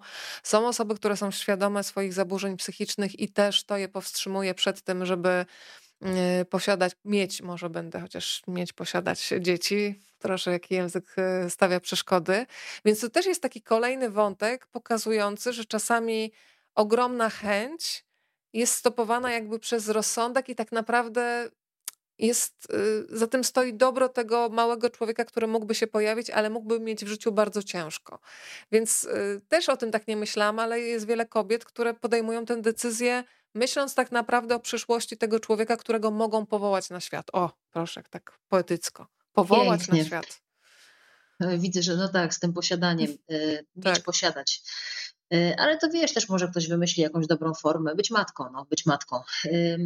Wiesz co, wywiad z doktorem Jackiem Tulimowskim, ginekologiem i położnikiem, e, u wielu osób wywołuje bardzo dużo sprzeciwu, no bo on tam jednak mówi takie rzeczy, które mogą nie wpasować się w oczekiwania. Na przykład mówi o tym, że w swoim gabinecie nie słyszy tego lęku przed zmianami w prawie aborcyjnym. I ja go pytam właśnie o to, czy, czy do niego przychodzą pacjentki i mówią, nie chcę mieć dzieci, bo się boję, że urodzi mi się dziecko niepełnosprawne, czy z niepełnosprawnością, bo lekarz mi nie pomoże. On mówi, że on tego nie słyszy. Oczywiście to nie są badania e, żadne socjologiczne i statystyczne, ale to jest, jak wiesz, człowiek, który przyjmuje bardzo dużo pacjentek i ma naprawdę ogromne doświadczenie zawodowe, więc tak. swoje różne sądy buduje na, na podstawie ogromnego, wieloletniego doświadczenia. Ja go zaprosiłam do książki po to, żeby go zapytać, czy w Polsce można się, jak to on mówi, ubezpłodnić zgodnie z prawem. Nie można, bo jedna z moich bohaterek Nie można y, podwiązać, jest, mhm, tak nie można podwiązać, nie przeciąć jajowodów, tak? tak I jedna tak. z moich bohaterek wyjechała do Wielkiej Brytanii, bo planuje taką operację czy taki zabieg sobie zrobić. W Polsce nie ma, nie ma takich wskazań. O tym przede wszystkim rozmawiamy, ale jest też e, trochę tych kwestii mm, e, dookoła. E, no i właśnie z tym, w ten fragment, o którym powiedziałaś, tak? O tym gabinecie, w którym mm, no doktor ma jednak też dosyć tradycyjne podejście do, do niektórych, czy do, do kwestii właśnie wychowania swoich dzieci. On uważa, że swoich synów wychował najlepiej. Miejmy nadzieję, że jego dzieci też tak, uważają i trzymajmy za to bardzo mocno kciuki. E, w każdym razie no, ta rozmowa z ginekologiem to jest jedyny mężczyzna w ogóle w tej książce, bo myśmy uznały z redaktorkami, że jest celowe, ale nie, nie jest to wbrew mężczyznom zupełnie, ani przeciwko, gdyby ktoś się pytał, dlaczego nie ma perspektywy panów, no bo jest perspektywa kobiet, tak? Nie było takiej książki wcześniej na polskim rynku. Teksty były, wywiady były, e, różne programy radiowe, telewizyjne, ale nie było książki o bezdzietności z wyboru. Dlatego w tej postanowiłam jednak zostawić głos przede wszystkim kobiecy, a tylko zapytać lekarza ginekologa o jego doświadczenia związane z, z tymi sytuacjami różnymi e, gabinetowymi. Dobrze, że o tym mówisz, y, bo to jest, zresztą też powiem Państwu, y, że to jest jedna z tych rzeczy, która się pojawia zawsze na spotkaniach autorskich, których prowadzimy z Justyną mnóstwo. Y, szczególnie w bibliotekach. Zdarza się często tak, że ktoś wstaje i zadaje do autora lub autorki pytanie, a dlaczego pani nie napisała o tym, o tym i o tym? I zawsze ja wtedy przyznaję, mam ochotę odpowiedzieć, pan siądzie i napisze o tym i o tym, o tym, bo zawsze książka jednak zawęża jakąś tematykę. Wybierasz sobie jedną optykę, nie sposób napisać o wszystkim, więc polecam zawsze tym, a dlaczego? Przygotowanie sobie biureczka, laptopa i uzupełnienie tego, czego e, brakowało. E, ale tak wiesz co, sobie pomyślałam dzisiaj, tym bardziej, że dostałam informację od jednego z, z panów, że może to jest pomysł na drugą książkę, bo faktycznie bardzo ciekawiłaby mnie ta perspektywa mężczyzn, bo nie wiem, czy masz takie mm, doświadczenia, ale ja mam wrażenie, że ci, których znam, no w tych kwestiach potrzebują sporo czasu, żeby się otworzyć. Y, mówię o znajomych, y, żeby o tym mówić wprost. Bardzo się dlatego ucieszyłam, że napisał do mnie jeden z kolegów. Weronika, to co piszesz dotyczy też mężczyzn. To było odnośnie wpisu zapowiadającego naszego dzisiejsze spotkanie, kiedy napisałam o tym, że wydawało mi się zawsze, że będę, potem życie powiedziało, że nie jest tak prosto, jak się wydaje e, i że mam gdzieś w sobie takie przekonanie, że może gdybym była bardziej zdeterminowana, to że jeszcze nie zrobiłam wszystkiego, żeby się udało, ale ostatecznie nie byłam gotowa na, na rozczarowania i odpuściłam temat macierzyństwa. I mm, wspomniany kolega napisał, podpisuje się pod większością twojego wpisu, podobne koleje życiowe, podobne rozkwiny, może brak determinacji wcześniej, a z obecną partnerką już dzieci miał nie będę i chyba tak lepiej, więc nie tylko bezdzietne, ale i bezdzietni. E, I oczywiście z, z uśmiechem, e, y, o, już powiedziałam, no ale nie, nie znają Państwo nazwiska, więc nie zdradzam niczego. E, psy są super i tutaj wątpliwości brak.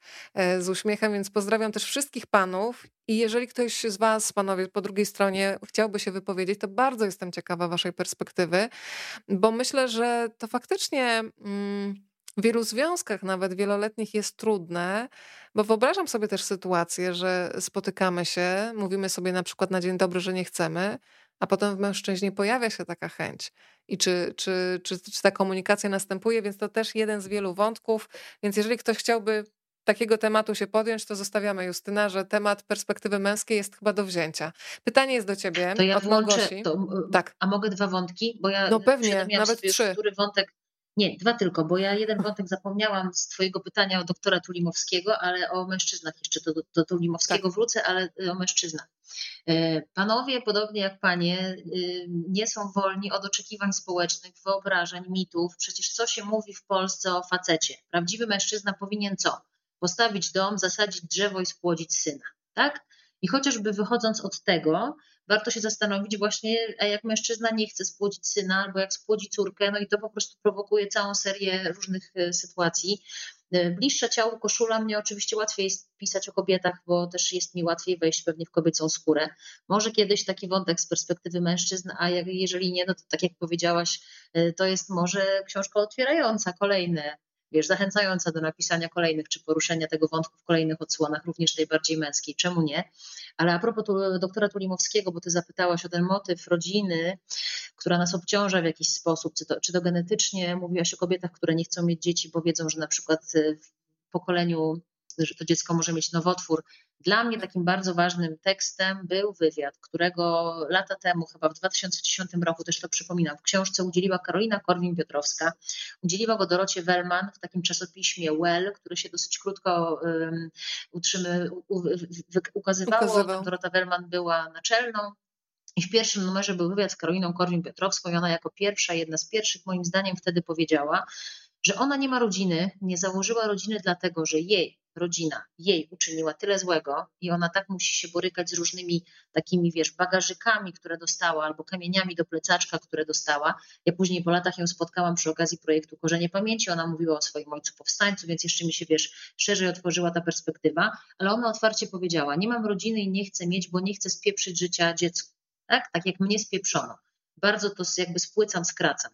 I są też takie kobiety i to też warto uszanować. A, a myślę nawet, że je utulić do serca, bo to jest, zobacz jaka to jest odwaga, czy jaka to jest, nie wiem, dojrzałość, odpowiedzialność też, czy taka determinacja, żeby powiedzieć rezygnuję z czegoś albo w ogóle tego nie biorę pod uwagę, bo nie chcę skrzywdzić, tak jak mnie skrzywdzono. To wymaga, myślę, bardzo dużego, dużej samoświadomości i, i, i wbrew pozorom może nie być takie rzadkie, tylko po prostu o tym się mało mówi.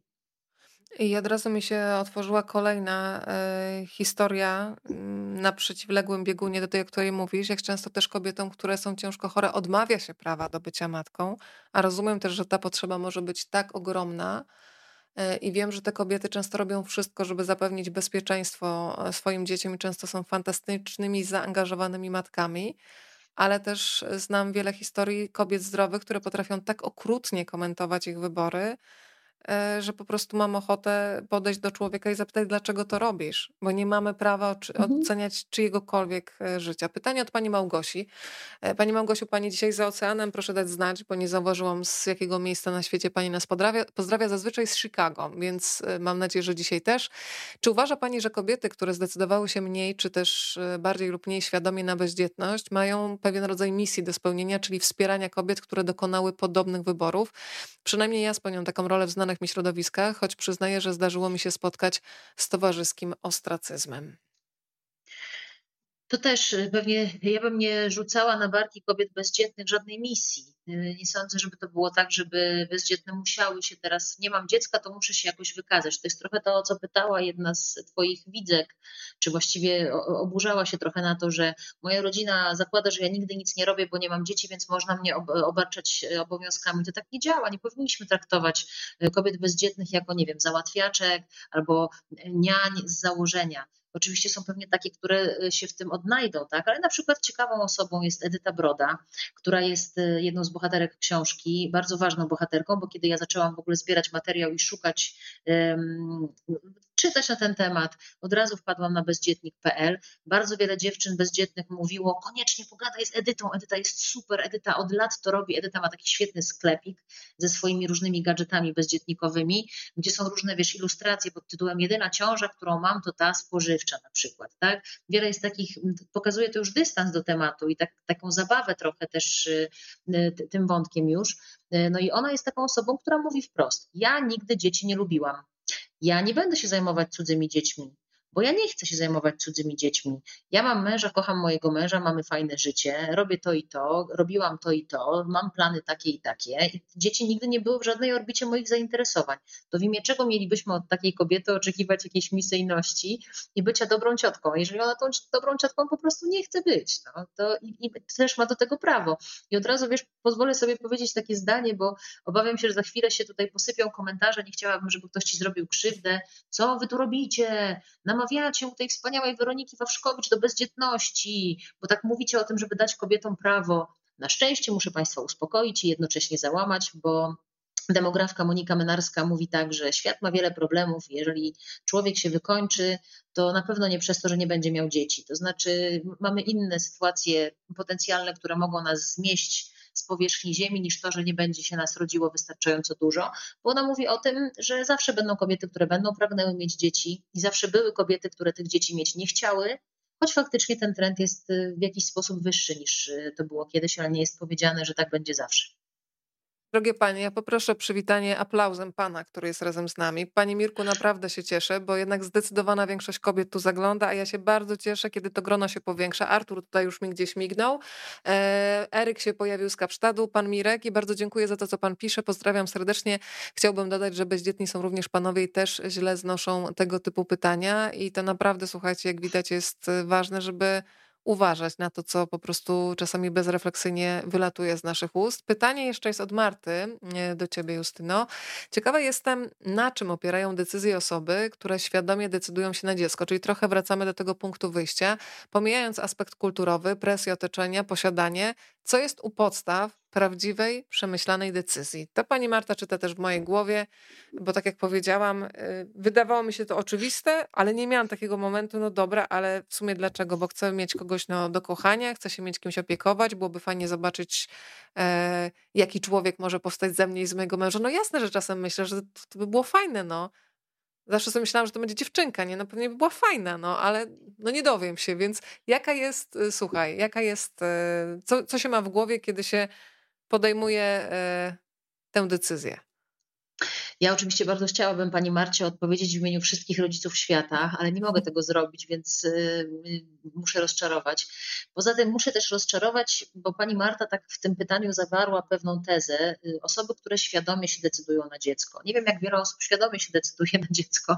Być może po prostu to nie jest tak, że ja sobie usiadłam na przykład z moim mężem, zrobiłam kartkę plusów i minusów, powiedziałam dobra teraz. I też mam wrażenie, że to się Nieczęsto tak dzieje. To, że zostajemy rodzicami, to jest też splot różnych okoliczności. To też pewnie jest splot jakiegoś takiego, nie wiem, przeświadczenia o pewnej roli, e, a może po prostu, nie wiem, potrzeby bliskości, która idzie właśnie w taką stronę. Natomiast może odpowiem trochę z uśmiechem, że kiedyś z moim mężem sobie pomyśleliśmy, że gdyby tak usiąść i spisać wszystko, z czym się rodzic boryka, kiedy już to dziecko się pojawia. Nie mówię, że plusy i minusy, tylko żeby tak spisać wszystkie nieprzespane noce, wycierane kupy, smarki, wylane kaszki, ale to nawet jest mały problem, wykrzyczane pretensje. To większość osób pewnie nie chciałaby mieć dzieci ponieważ jakby z takiego racjonalnego punktu widzenia macierzyństwo czy tacierzyństwo to jest naprawdę bardzo obciążający proces i ja na przykład będąc sobie w, tym e, z dwoma synami, rozumiem kobiety, które mówią, że nie chcą czegoś takiego albo że nie byłyby w stanie temu podołać na przykład, tak? Poza tym, wiecie, to też y, kiedyś było takie, jakoś to będzie. Nie wiem, czy ty się spotkałaś z takim, no nie wiem, czy będę miała pieniądze na dziecko. Zawsze się jakieś pieniądze na dziecko znajdą. Jak dziecko będzie, to jakoś to już tak. będzie, tak? Mam wrażenie, o tym mówi, mówi Jacek Kulimowski, Jacek prawda? tak, że, że to pokolenie to. jakoś to będzie się skończyło. To jest to, co tym, o czym ty powiedziałaś, tak? Że być może teraz częściej młodzi faktycznie świadomie podchodzą do decyzji o macierzyństwie czy rodzicielstwie szerzej, bo w ogóle świadomie podchodzą do swojego życia, tak? Gdzieś myślę, że jest, musi być jakiś element szaleństwa, kiedy już i to nie chodzi mi tylko o akt, o seksualne zbliżenie, tylko gdzieś tam człowiek mówi, a dobra, no to spróbujemy, tak? Bo w tym rodzicielstwie musi być element szaleństwa, bo byśmy nie dali rady inaczej po prostu z każdym dniem, wiesz, przyjmować całego zestawu niespodzianek, które e, taka właśnie rola życiowa daje, tak? Więc ja na pytanie, e, już ja akurat o sobie mówiłam na początku, że nie postrzegałam siebie jako kobiety, która będzie miała, nie wiem, gromadkę dzieci, więc było mi łatwiej. W ogóle w życiu jest dobrze nie mieć zbyt dużych oczekiwań, bo jak na przykład idziesz do sklepu po sukienkę i chcesz sobie kupić czarną sukienkę, ale chcesz sobie kupić z krótkim rękawem, koronka musi być tutaj na górze, najlepiej, żeby trochę taka ukośna, to takiej nie znajdziesz, ale jakąś czarną znajdziesz. I ja jestem tą kobietą, która szuka jakiejś czarnej, tak? To znaczy, jak los mi tak ułożył, i ja mu jestem wdzięczna, że rzeczywiście e, ułożył mi to sprawnie i, i naturalnie i szybko, że mam dwójkę dzieci, to się z tego cieszę i korzystam i staram się też w tej roli po prostu jak najlepiej odnaleźć. To zapytam Cię jeszcze o mm, taką rzecz, jak często, i pytam tutaj o takie Twoje osobiste doświadczenie, spotykasz się z tak w, w rozmowie z takim, myślę, odważnym e, wyznaniem, E, I cieszę się, że w końcu też jest na to przestrzeń, że można tak czuć, a nie po prostu kitrasić takie uczucia w sobie i nie dać im upustu. Że kobiety mówią, bo takie wypowiedzi się też pojawiają w książce, że gdyby właśnie miały świadomość, z czym się będzie wiązało ich macierzyństwo, znając już swoją własną rzeczywistość, i mogłyby cofnąć czas odrobiłyby tą lekcję, miałyby takie zadanie domowe, że dostałyby taką wersję symulacji, jak to będzie wyglądać i tak, żeby nie szkodzić nikomu, e, nie zostawiać dzieci, tylko gdyby była taka możliwość, nierealna oczywiście, żeby cofnąć czas, to by nie, nie podjęły drugi raz takiej decyzji. Jak często się spotykasz z takimi kobietami, które e, otwarcie o tym mówią, bo tutaj też myślę, że bardzo często mogą się spotkać z zamykaniem ust, jak możesz, jesteś złą matką. Agnieszka Szwajgier, która też jest jedną z bohaterek mojej książki, dziennikarka Radia 357, reporterka bardzo dobra zresztą, doskonała tak. w swoim fachu, zrobiła jakiś czas temu reportaż o bezdzietnych kobietach. E, I dlatego też została moją, ja ją poprosiłam o rozmowę i ona też opowiedziała o swojej bezdzietności. E, no więc Agnieszka mi powiedziała, że po tym reportażu dostała maila od takiej pani 60, plus, która jej napisała coś takiego, że dziękuję, ona ma córkę, od pani, która ma dzieci, bodajże dwie córki, że e, dziękuję pani za ten reportaż, bo gdyby mnie ktoś x lat temu powiedział, że ja nie muszę mieć dzieci, to ja bym ich nie miała. Ja kocham moje córki, jakby, ale gdyby mi ktoś powiedział, i, I zobaczcie, no, to jest raczej takie pytanie właśnie a propos tego, dlaczego mamy dzieci. Ani po to, żeby nam podały szklankę wody na starość, ani bo nam mama każe, to my zostajemy z tymi dziećmi. To ty zostajesz z swoją rolą matki, tak? I jakby na koniec dnia to sama sobie robisz ten rachunek sumienia, czy krzyknęłaś za dużo razy, czy za mało razy, czy w ogóle może trzeba było nie krzyczeć, czy podgrzałaś to mleko wystarczająco. Natomiast powiem, mm, może nie wiem, czy to będzie jakieś super popularne, ale warto mówić o tym, znaczy inaczej. Mnie brakuje racjonalnego mówienia o rodzicielstwie, bo jest y, w dwie strony. Wiesz, dwa, no, wszystko dajemy na dwa krańce barykady. Skrajności, Albo jest tak. super skrajności. Albo jest super rodzicielstwo, w ogóle pięknie, wszystko mi się układa, albo beznadziejnie, depresja poporodowa, nie cierpię moich dzieci. Są takie grupy na Facebooku, na których rodzice piszą takie rzeczy o swoich dzieciach, których no, ja bym nie chciała mm, być w skórze tego dziecka. Nie wolno czegoś takiego też robić. Trzeba mówić wprost o tym i dawać przestrzeń kobietom, mężczyznom do mówienia o tym, bo przecież macierzyństwo, tacierzyństwo może zaskoczyć, tak? Ale to dziecko samo się na świat nie prosiło. I ja mam w sobie taką. E, niezgodę na brak odpowiedzialności za dzieci, bo też zobacz, ile się w mediach słyszy ostatnio o koszmarnym traktowaniu dzieci. Słyszysz o czteromiesięcznym tak. dziecku, które zostało zakatowane. Nie wolno na coś takiego pozwalać. I to już lepiej takie dziecko odebrać takim rodzicom i spróbować mu stworzyć gdzieś zewnętrzne warunki, właśnie adopcyjne czy w domu dziecka. Znaczy, chciałabym, żeby tak było, bo za chwilę się odezwą tysiące osób, powiedzą, że są złe domy dziecka, ale zobacz, jeżeli już jesteś tym rodzicem, to musisz być odpowiedzialny za swoje dziecko. Tu już nie ma miejsca, jest miejsce na Twoje zmęczenie jest miejsce na Twoje powiedzenie, że masz dosyć, ale nie może to być wymierzone w Twoje dziecko. Wiesz, co mam na myśli? Tak. Że, żeby nie, nie przesadzać po prostu też z tym żałowaniem, bo nie żałujesz swojego wyboru, żałujesz życia, które powołałaś. I teraz wyobraź, że siedzi sobie obok ciebie twoje dziecko i słyszy, aha, czyli matka mnie żałuje nie wolno czegoś takiego robić. Nie, naprawdę. znaczy ja myślę, że to jest coś, co nie może wolno. zostać y, i zostaje potem, nie wiem, 40, 50, 60, 70-letniej kobiecie czy mężczyźnie, jeżeli coś takiego usłyszy, no bo znaczy, czuje się po prostu niechciane wiesz, i niepotrzebne. Dorośli. Tak. Tak, mhm. bądźmy dorośli. Wiesz, to dużo można powiedzieć, można sobie dawać teraz. Dajemy przestrzeń na różne rzeczy, ok, ale to powinno mieć granice, bo mówimy, nie mówimy o tym, że żałuję, że kupiłam tą czarną sukienkę,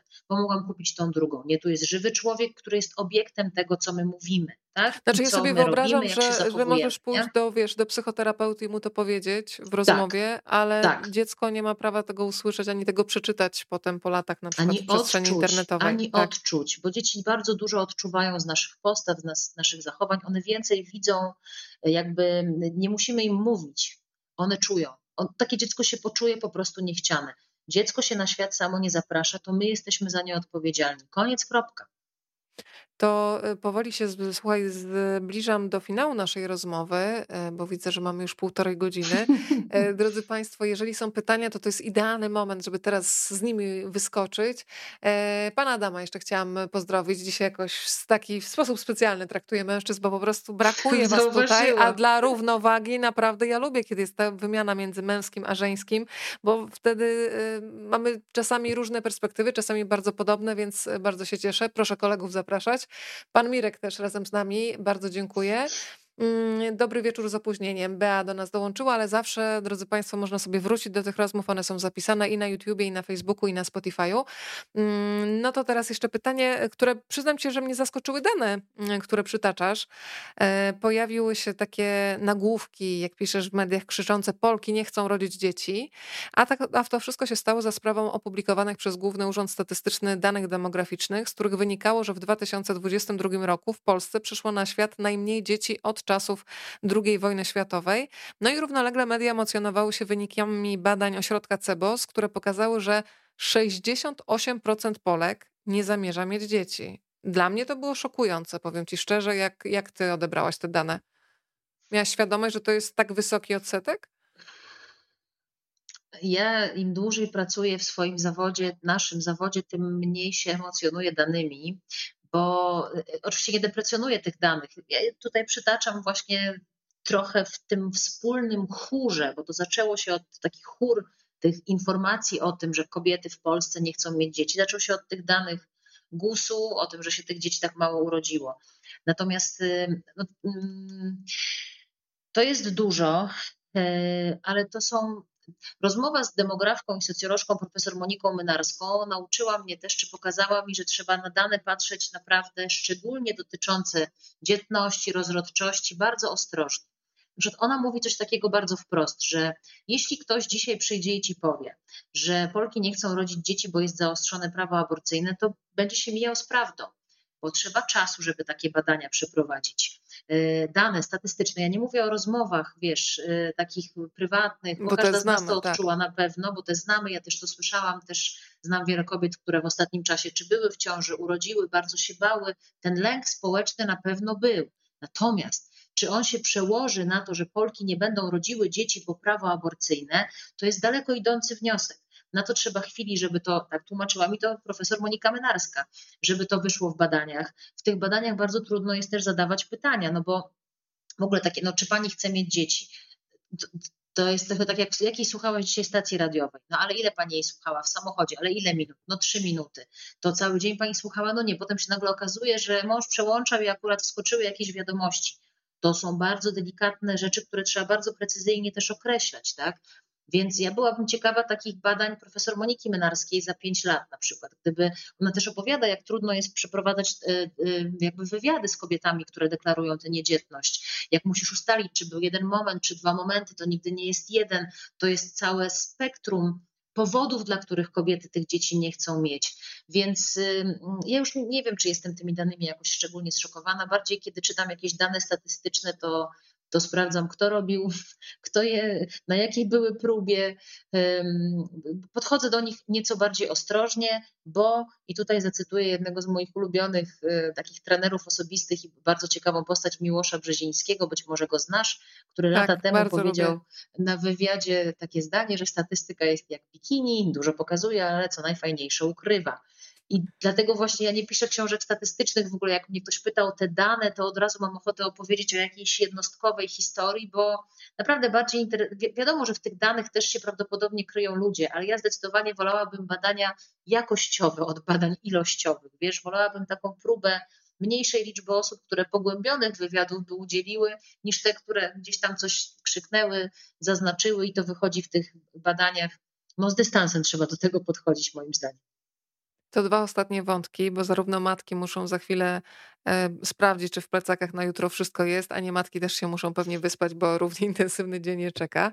E, bardzo lubię takie zdanie, które się pojawia w jednej z rozmów. Nie macierzyństwo nie jest wymierzone w macierzyństwo i chciałabym, żeby to z nami zostało, że jeżeli ktoś wybiera bezdzietność, to wcale nie komentuje swoim wyborem czyjegoś życia macierzyńskiego i to jakoś bardzo mocno we mnie pracuje. Ale zajrzę jeszcze na chwilę do rozdziału, w którym się pojawia Edyta Broda, czyli autorka bezdzietnika. E, ona mówi też o takim bardzo ważnym mm, momencie, myślę, że najtrudniejsze też mogę mówić o swoim doświadczeniu, jest ta chwila, kiedy jesteś tuż, tak ja sobie wiesz, dam taki czas do czterdziestki i najtrudniej myślę, że było mi wtedy, kiedy jeszcze miałam poczucie, że to jest możliwe i takie realne, a potem, kiedy już przekraczasz czterdziestkę, a myślę, że potem, kiedy już w ogóle wchodzisz w okres menopauzy, no to jakoś przychodzi chyba łatwiej się pogodzić, a może jest inaczej. Jest taki fragment, kiedy Edyta mówi, że chcielibyśmy mieć wszystko, a dopóki masz opcję, czyli że jeszcze coś się może wydarzyć, masz wszystko. Kiedy wkraczasz w okres menopauzalny, połowy opcji już nie masz. Czasami, a tutaj czasami z tym trudniej się kobietom pogodzić niż z tym, że e, nie mają dzieci, więc też takie e, bardzo ciekawe rozważania na temat e, tego, jak wiek wpływa i że kiedy ta bramka jest jeszcze otwarta, no właśnie, jest łatwiej czy trudniej znowu. To jest bardzo prywatne i osobiste doświadczenie. No są też kobiety, które mówią, najpierw nie chciałam, potem nie mogłam.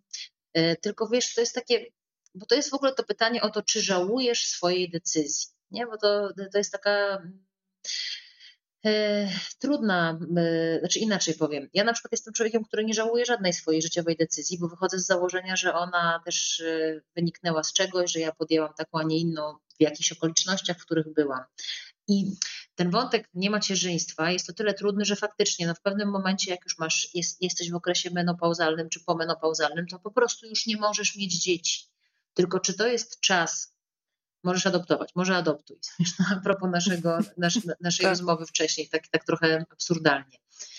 Tylko czy to jest czas, żeby odpalać jakiś żal w sobie?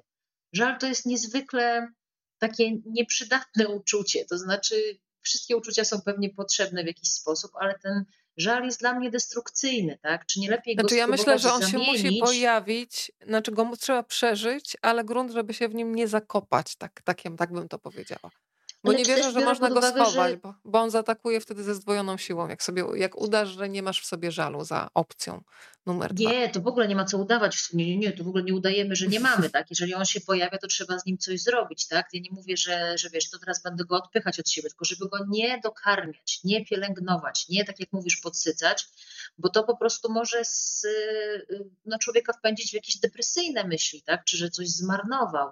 Ale to może działać też w drugą stronę, a propos naszej rozmowy, wiesz, o żalu, że miałam dzieci. A może bym pojechała na gdzieś świat zwiedziła, no, a może nie, no, z jakiegoś powodu, to, to wiesz, to, jest, to są takie bezcelowe dla mnie trochę rozważania.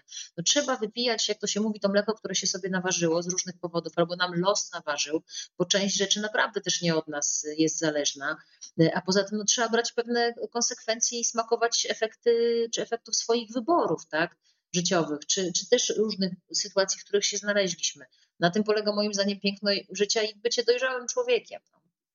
No. To y, pan Piotr postanowił podnieść mi ciśnienie przed snem. Ale Widziałam dobra. to, bo ja też widziałam tylko ale, czekałam ale. Ale dobra, to nie jest tak, że wszyscy będziemy sobie tutaj się zgadzać. Pan Piotr napisał coś takiego, bez dzieci no, nie ma życia. Facetów. Myślę, że każda ideologia, która uderza w rodzinę, uderza w ten świat bardziej niż zmiany klimatyczne. Czy nie uważa Pani, że za mało dziś się mówi o wartości rodziny? Ja się tylko skoncentruję na drugim zdaniu. Czy my rozmawiając o bezdzietności, uderzamy w rodzinę.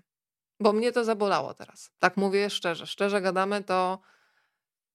No więc, pani autorko, zmierzmy się, bo ja tutaj herbatkę Melisy wypiję. nie, spokój. nie denerwuj się. Andrzeju, nie denerwuj się. To było w takim filmie na YouTubie.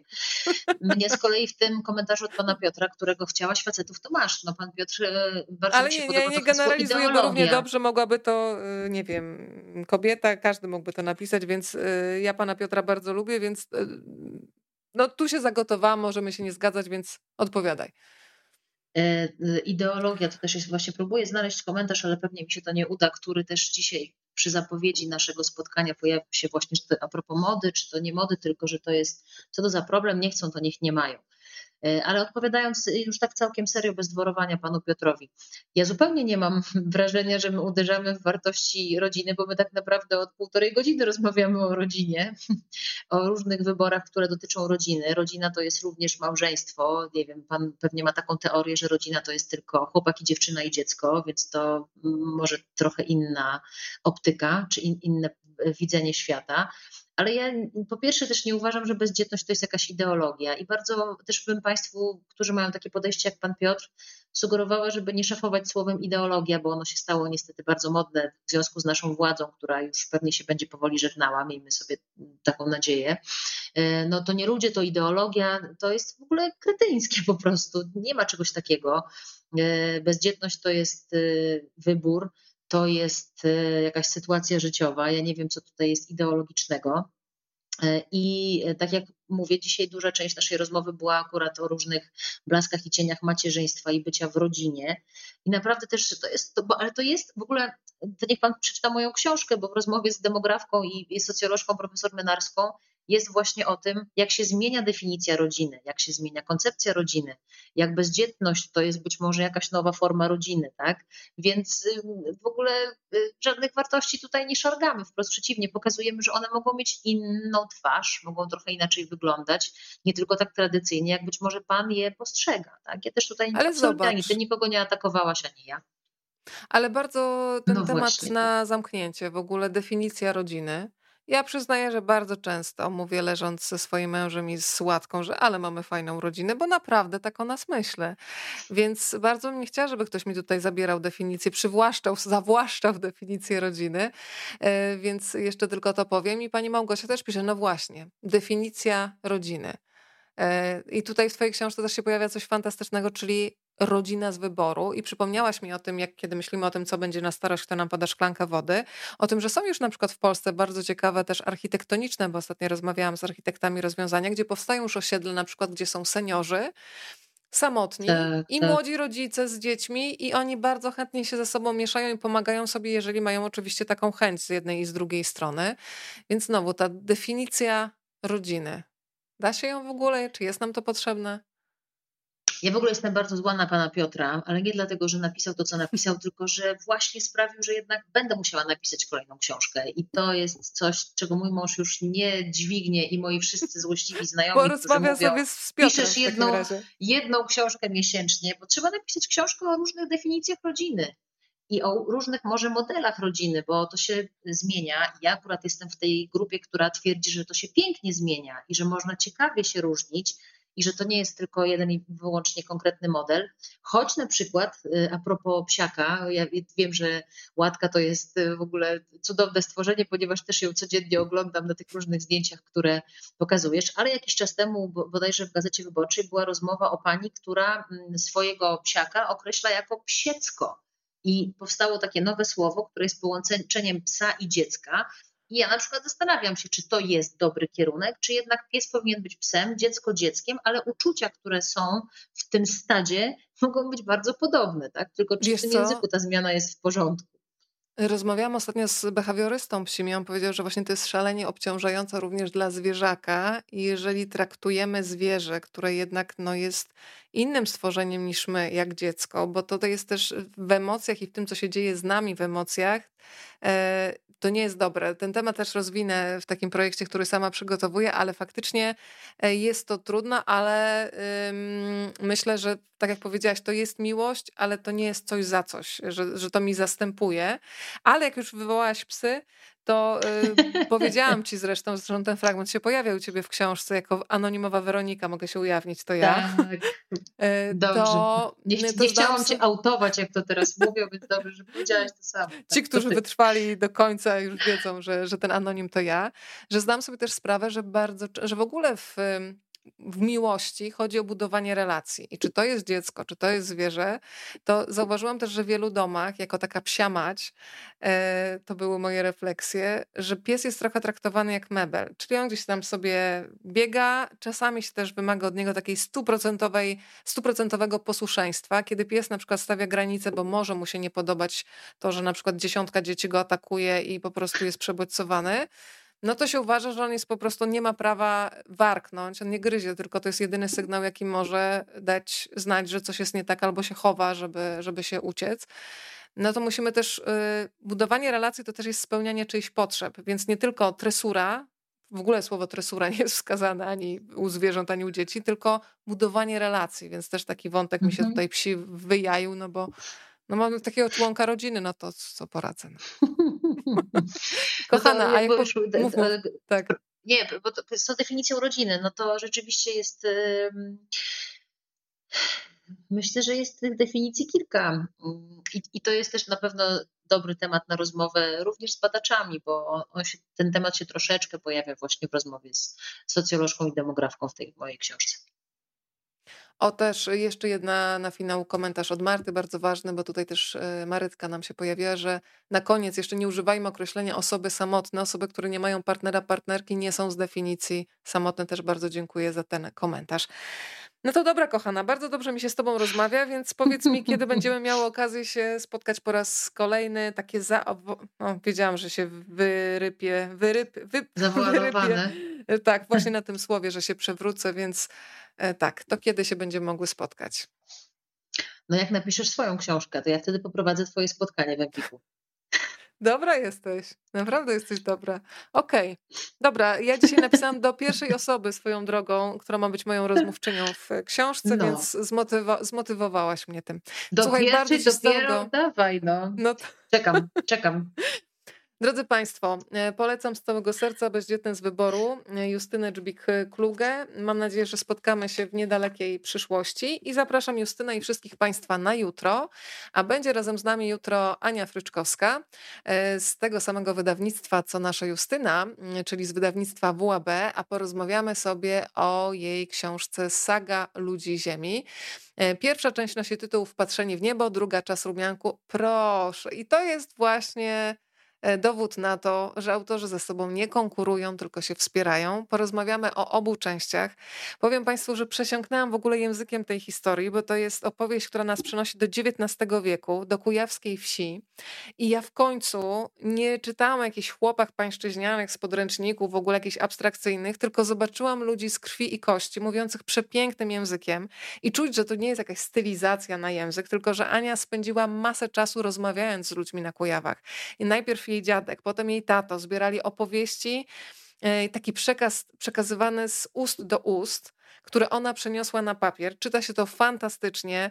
E, ja na nowo odkryłam piękno języka polskiego, tych słów wiejskich, które opierały się nie na jakichś pokończonych szkołach, tylko na uważności, na puencie, na poczuciu humoru. Fantastycznie się doczyta, więc Ania Fryczkowska jutro zapraszam z całego serca. A Justynie życzę spokojnych snów, tego, żeby y, dzieciaki już spały, a jutro wstały w dobrym humorze, bez pretensji. I bardzo Ci dziękuję za siostrzeństwo i, i za to, kataru. że dzisiaj. Bez katarów, tak. Że spowodowałeś, że wszyscy, mam nadzieję, mogliśmy się poczuć blisko, niezależnie od wyborów, jakie dokonaliśmy sami albo dokonało za nas życie. Dziękuję Ci bardzo. Dzięki za Twoją y, ogromną wrażliwość i za Twój czas. I Państwu też. Pozdrawiamy Cię. Dziękuję bardzo i zamykam nasz stream. Dobranoc.